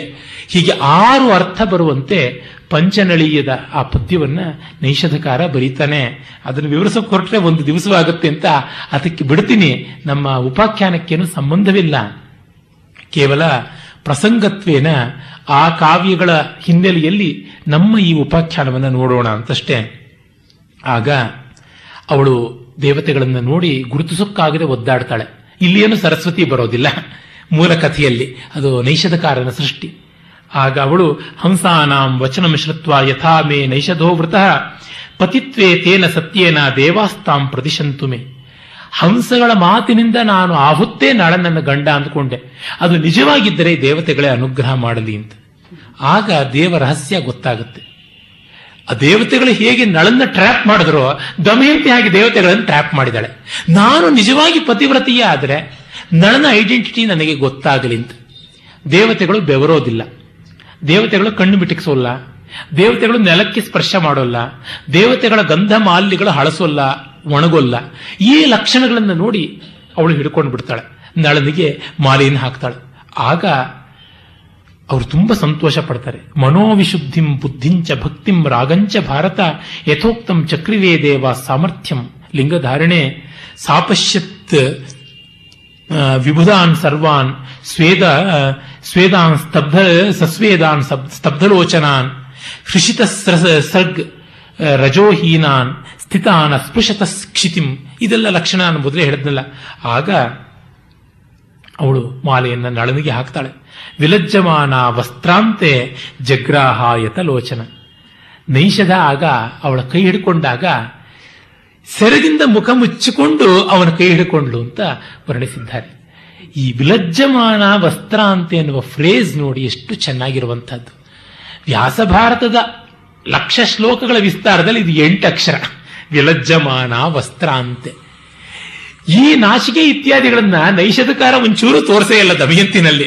ಅವಳು ಲಜ್ಜೆ ಬಿಟ್ಟವಳಂತೆಯೇ ವರ್ತಿಸ್ತಾಳೆ. ಆದರೆ ಇಲ್ಲಿ ಈ ದಮಯಂತಿಯನ್ನು ಧೀರೆಯಾಗಿ, ಗಂಭೀರೆಯಾಗಿ, ಜೊತೆಗೆ ಸೌಶೀಲ್ಯಾಗಿ, ಸಶ್ರೀ ಸಹ್ರೀಕಳಾಗಿ, ನಾಚಿಕೆಯರೊಳಾಗಿ ತೋರಿಸಿದ್ದಾರಲ್ಲ, ಅದು ತುಂಬಾ. ವಸ್ತ್ರಾಂತೆ ವಿಲಜ್ಜಮಾನ ಅಂತ, ವಸ್ತ್ರ ಮುಚ್ಚಿಕೊಂಡು ಅಂತ ಹೇಳ್ತಿಲ್ಲ, ವಸ್ತ್ರ ಅಂತಾನೆ ಸೆರಗಿ ನಿಂತಿದೆ. ಅಲ್ಲಿ ನಾಚಿಕೊಂಡ್ಲು ಅಂದ್ರೆ ಸೆರಗಿ ಮುಚ್ಚಿಕೊಂಡು, ಮುಖ ಮುಚ್ಚಿಕೊಂಡ್ಲು ಅನ್ನುವಂತಹ ಸೂಚನೆಯನ್ನ.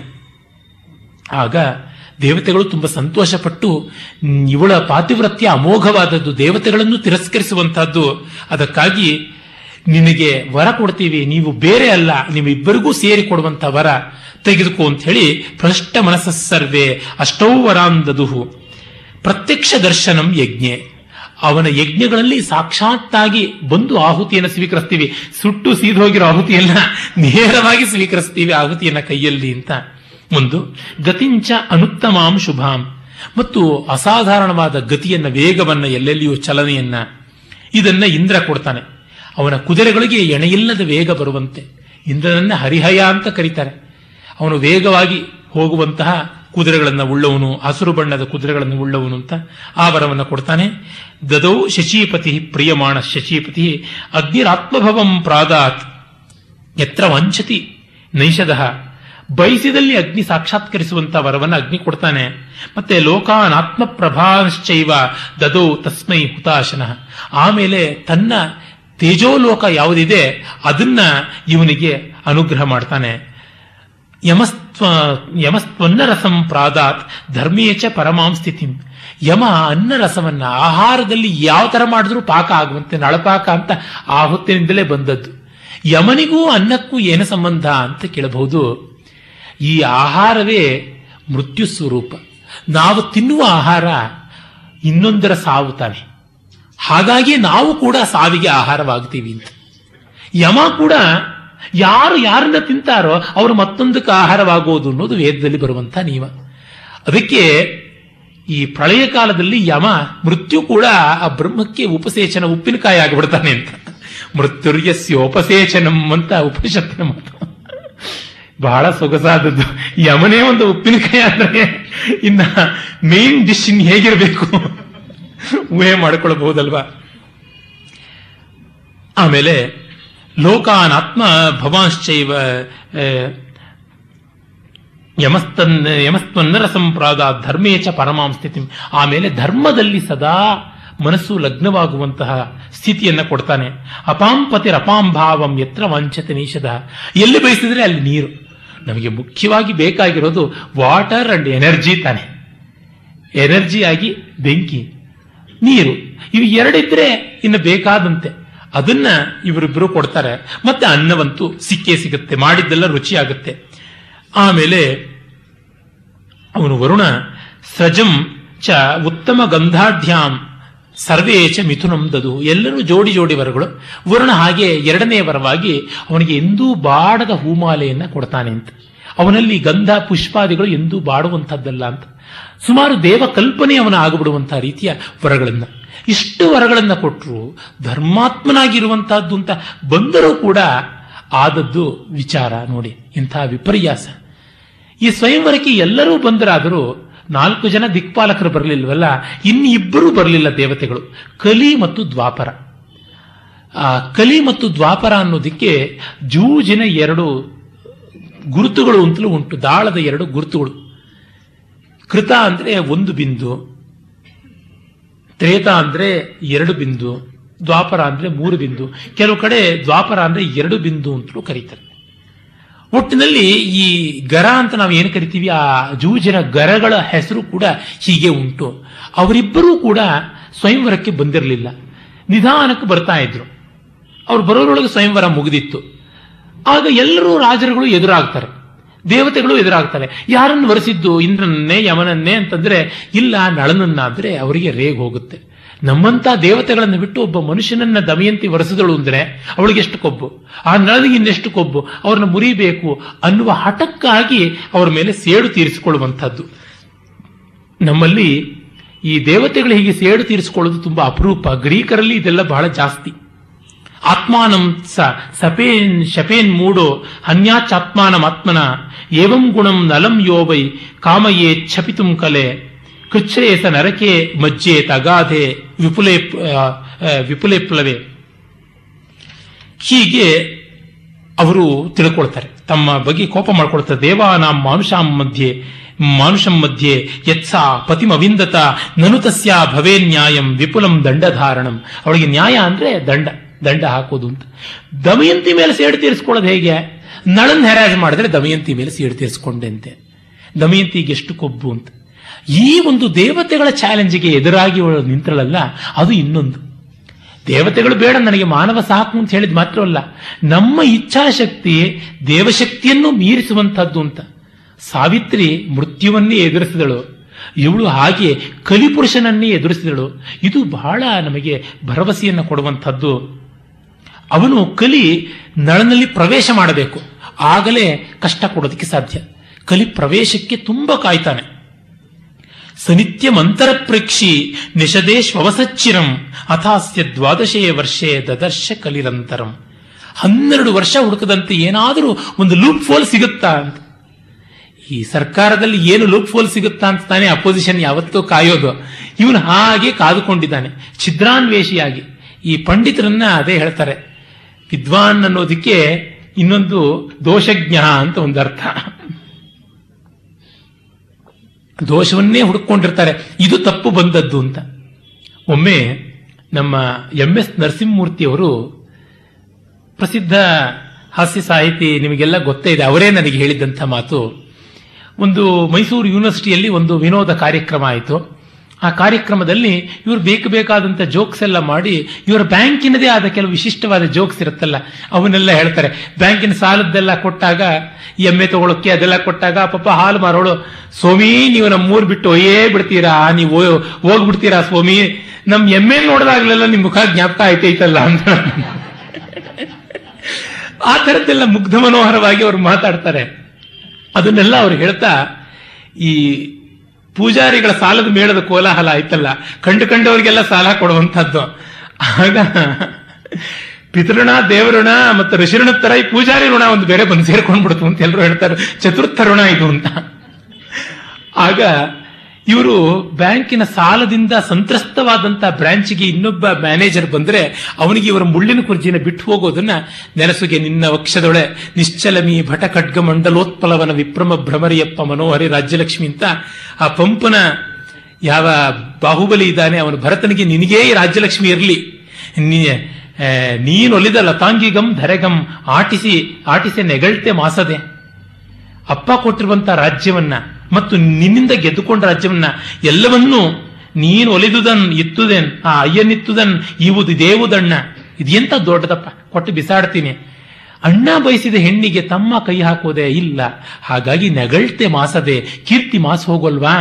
ಈ ಲಕ್ಷ್ಮಿ ಎಷ್ಟು ಚಂಚಲೆ, ಸೈನಿಕರ ರಕ್ತ ಸಿಕ್ತವಾದ ಖಡ್ಗಗಳು ಅನ್ನುವ ದಳಗಳ ಕೂಡಿರುವ ತಾವರೆಯಲ್ಲಿ ಓಡಾಡುವ ದುಂಬಿ ಇದ್ದಂಥವಳು ಭಟಖಡ್ಗ ಮಂಡಲೋತ್ಪಲವನ ವಿಭ್ರಮ ಭ್ರಮರಿ. ಇದು ಪಂಪ ಅನಾಮತ್ತಾಗಿ ಬಾಣಭಟ್ಟಿನಿಂದ ಕದ್ದಿರುವಂತ ಪ್ಯಾಸೇಜು. ಎಂ ಹಿ ಸುಭಟ ಖಡ್ಗ ಮಂಡಲೋತ್ಪಲವನ ವಿಭ್ರಮ ಭ್ರಮರಿ ರಾಜ್ಯಲಕ್ಷ್ಮಿ ಅಂತ ಅವನು ಹೇಳ್ತಾನೆ. ಅದಾಗೆ ಪಂಪನ ಜಾಣ್ಮೆ ಆ ಗದ್ಯವನ್ನ ಉತ್ಪಲಮಾಲ ಛಂದಸ್ಸಿಗೆ, ಚಂಪಕಮಾಲ ಛಂದಸ್ಸಿಗೆ ಮ್ಯಾನೇಜ್ ಮಾಡಿ ಫಿಟ್ಟಿನ್ ಮಾಡಿದನಲ್ಲ, ಅದು ಹಾಗೇನೆ, ಅದು ತುಂಬಾ ವಿಶೇಷ. ಇರಲಿ, ಆ ತರಹ ಆ ಒಂದು ಪದ್ಯದ ಪ್ಯಾರಡಿ ಮಾಡಿಬಿಟ್ಟು ಈ ಬ್ರಾಂಚು ಪೂಜಾರಿ ಸಾಲದಿಂದ ಕಂಗೆಟ್ಟಿರುವುದು ಇದು ನಿನ್ನ ಪಾಲಿಗಿರಲಿ ಅಂತ ಏನೋ ಹೇಳಿದ್ರಂತೆ. ಆಗ ಆ ಸಭೆಗೆ ಬಂದಿದ್ದವರು ದೊಡ್ಡ ಛಂದೋವಿದರಾದ ವಿದ್ವಾಂಸರು ಡಾಕ್ಟರ್ ಟಿ ವಿ ವೆಂಕಟಾಚಲ ಶಾಸ್ತ್ರಿಗಳು. ಸೀರಿಯಸ್ ಆಗಿ ಆಮೇಲೆ ಒಂದು ನರಸಿಂಹಮೂರ್ತಿ ನೀವು ಹೇಳಿದ ಪದ್ಯದಲ್ಲಿ ಛಂದಸ್ ತಪ್ಪಾಗಿತ್ತು ಅಂದ್ರಂತೆ. ದೋಷಜ್ಞರು ಅಂದ್ರೆ ಹಾಗೆ, ಅವರಿಗೆ ಅವರ ವಿಷಯದ್ದೇ ಕಾಣಿಸ್ತಾ ಇರುತ್ತೆ, ಇನ್ಯಾವುದು ಬೇರೆ ಕಾಣಿಸುವಂತಹದ್ದೇ ಅಲ್ಲ. ಹಾಗೆ ಇವನೂ ಕೂಡ ತದೇಕವಾಗಿ ನೋಡ್ತಾ ಇದ್ದ. ಅಕೃತ್ವ ಪಾದಯ ಶೌಚಂ ತತ್ರ ಏನಂ ಕಲಿರಾವಿಶತ್. ಒಮ್ಮೆ ಕಾಲು ತೊಳ್ಕೊಳ್ಳದೆ ಒಳಗೆ ಬಂದ, ಆ ಕಾಲಿಗೆ ಬಂದು ಸೇರ್ಕೊಂಡ್ಬಿಟ್ಟ ಅಂತ. ಅದಕ್ಕೆ ನಮ್ಮಲ್ಲಿ ಕೈ ಕಾಲು ತೊಳ್ಕೊಳ್ಬೇಕು ಅಂತ, ಅದು ಆ ಕಾಲದ ಬಯಲುಗಳಲ್ಲಿ ಹೋಗುವಾಗ ಹೈಜೀನಿ ಆಗಿತ್ತು. ನಮ್ಮ ಮೇಲುಕೋಟೆಯ ಅರೆಯರ್ ಶ್ರೀರಾಮ ಶರ್ಮಾ ಅಂತ, ಪಂಚಭಾಷಾ ವಿದ್ವತ್ ವಲ್ಲಭ, ಪಂಚಭಾಷಾ ವಲ್ಲಭ ಅಂತ ಐದು ಭಾಷೆಗಳ ಕವಿ, ಅವರು ಅನಂತಮೂರ್ತಿಯವರು ಒಂದು ಆಕ್ಷೇಪ ಮಾಡಿದ್ರು, ಸಂಸ್ಕೃತದಲ್ಲಿ ಹಿತ್ತಲ ಸಾಹಿತ್ಯ ಇಲ್ಲ, ಬರೀ ಜಗಲಿ ಸಾಹಿತ್ಯ ಅಂತ. ಅಂದ್ರೆ ಬರೀ ಆಢ್ಯತೆಯಿಂದ ಹೇಳುವ ಸಾಹಿತ್ಯ ಉಂಟು, ಕಾಮನ್ ಮ್ಯಾನ್ ಸಾಹಿತ್ಯ ಇಲ್ಲ ಅಂತ. ಇವರು ಅದಕ್ಕೆ ಸಂಸ್ಕೃತದಲ್ಲಿ ಹಿತ್ತಲ ಸಾಹಿತ್ಯ ಏನು, ಹಿತ್ತಲ ಮೂಲೆಯ ಸಾಹಿತ್ಯವೂ ಇದೆ ಅಂತ ದೊಡ್ಡದಾಗಿ ಬರೆದು ತೋರಿಸಿದ್ದಾರೆ. ಅದು ಪಬ್ಲಿಕ್ ಸರ್ಕ್ಯುಲೇಷನ್ಗೆ ಕಷ್ಟವಾದಂಥದ್ದು, ಪ್ರೈವೇಟ್ ಸರ್ಕ್ಯುಲೇಷನ್ಗೆ ಮಾತ್ರ ಯೋಗ್ಯವಾದಂಥದ್ದು. ನನ್ನ ಕಡೆಯಲ್ಲಿ ನಾನು ಇಟ್ಕೊಂಡಿದ್ದೀನಿ, ರಾಕ್ಷಸ ತನ್ನ ಪ್ರಾಣವನ್ನು ಗಿಣಿಯಲ್ಲಿ ಕಾಪಾಡಿಕೊಂಡು ಬಂದಂಗೆ. ಆ ರೀತಿಯಾಗಿ ಅಂತ ಹಿತ್ತಲುಗಳಲ್ಲಿ ಓಡಾಡಿಕೊಂಡಿರುವಾಗ ಕಾಲು ಕೈ ಶುದ್ಧವಾಗಿರಬೇಕು ಅಂತ ನಮ್ಮಲ್ಲಿ ಶೌಚಕ್ಕೆ, ಶೌಚ ಅಂತಂದ್ರೆ ಕ್ಲೆನ್ಲಿನೆಸ್, ಶುಶೇಹೆ ಭಾವ ಶೌಚಂ ಅಂತ ತಾನೆ. ಅವನು ಕಾಲು ತೊಳ್ಕೊಳ್ಳಲಿಲ್ಲ ಅಂತ ಪ್ರವೇಶ ಮಾಡಿದ್ದು ಅಂತ. ಆಗ ಅವನಿಗೆ ಧರ್ಮದಿಂದ ಮನಸ್ಸು ಚಲಿಸಿತು, ಮತ್ತೆ ತತ್ಫಲಿತವಾಗಿ ಅವನ ದಾಯಾದಿಯಾದ ಪುಷ್ಕರನಿಂದ ಸೋಲುವ ಸ್ಥಿತಿ ಬಂತು ಅಂತ. ಮುಂದಿನ ಉತ್ತರ ನೈಷಧ ಇದೆಯಲ್ಲ, ಅದು ನಿಜವಾದ ನೈಷಧ. ಮದುವೆಯಾಗಿ ಕಲಿಪ್ರವೇಶದಿಂದ ಆಗುವಂತ ನಳದಮಯಂತಿಯರ ಕಥೆಯೇ ಹೃದಯ ವೇಧಕವಾದದ್ದು, ಜೀವ ಪಾವಕವಾದದ್ದು. ಆ ಕಥೆಗೆ ನಾಳೆ ಬರೋಣ.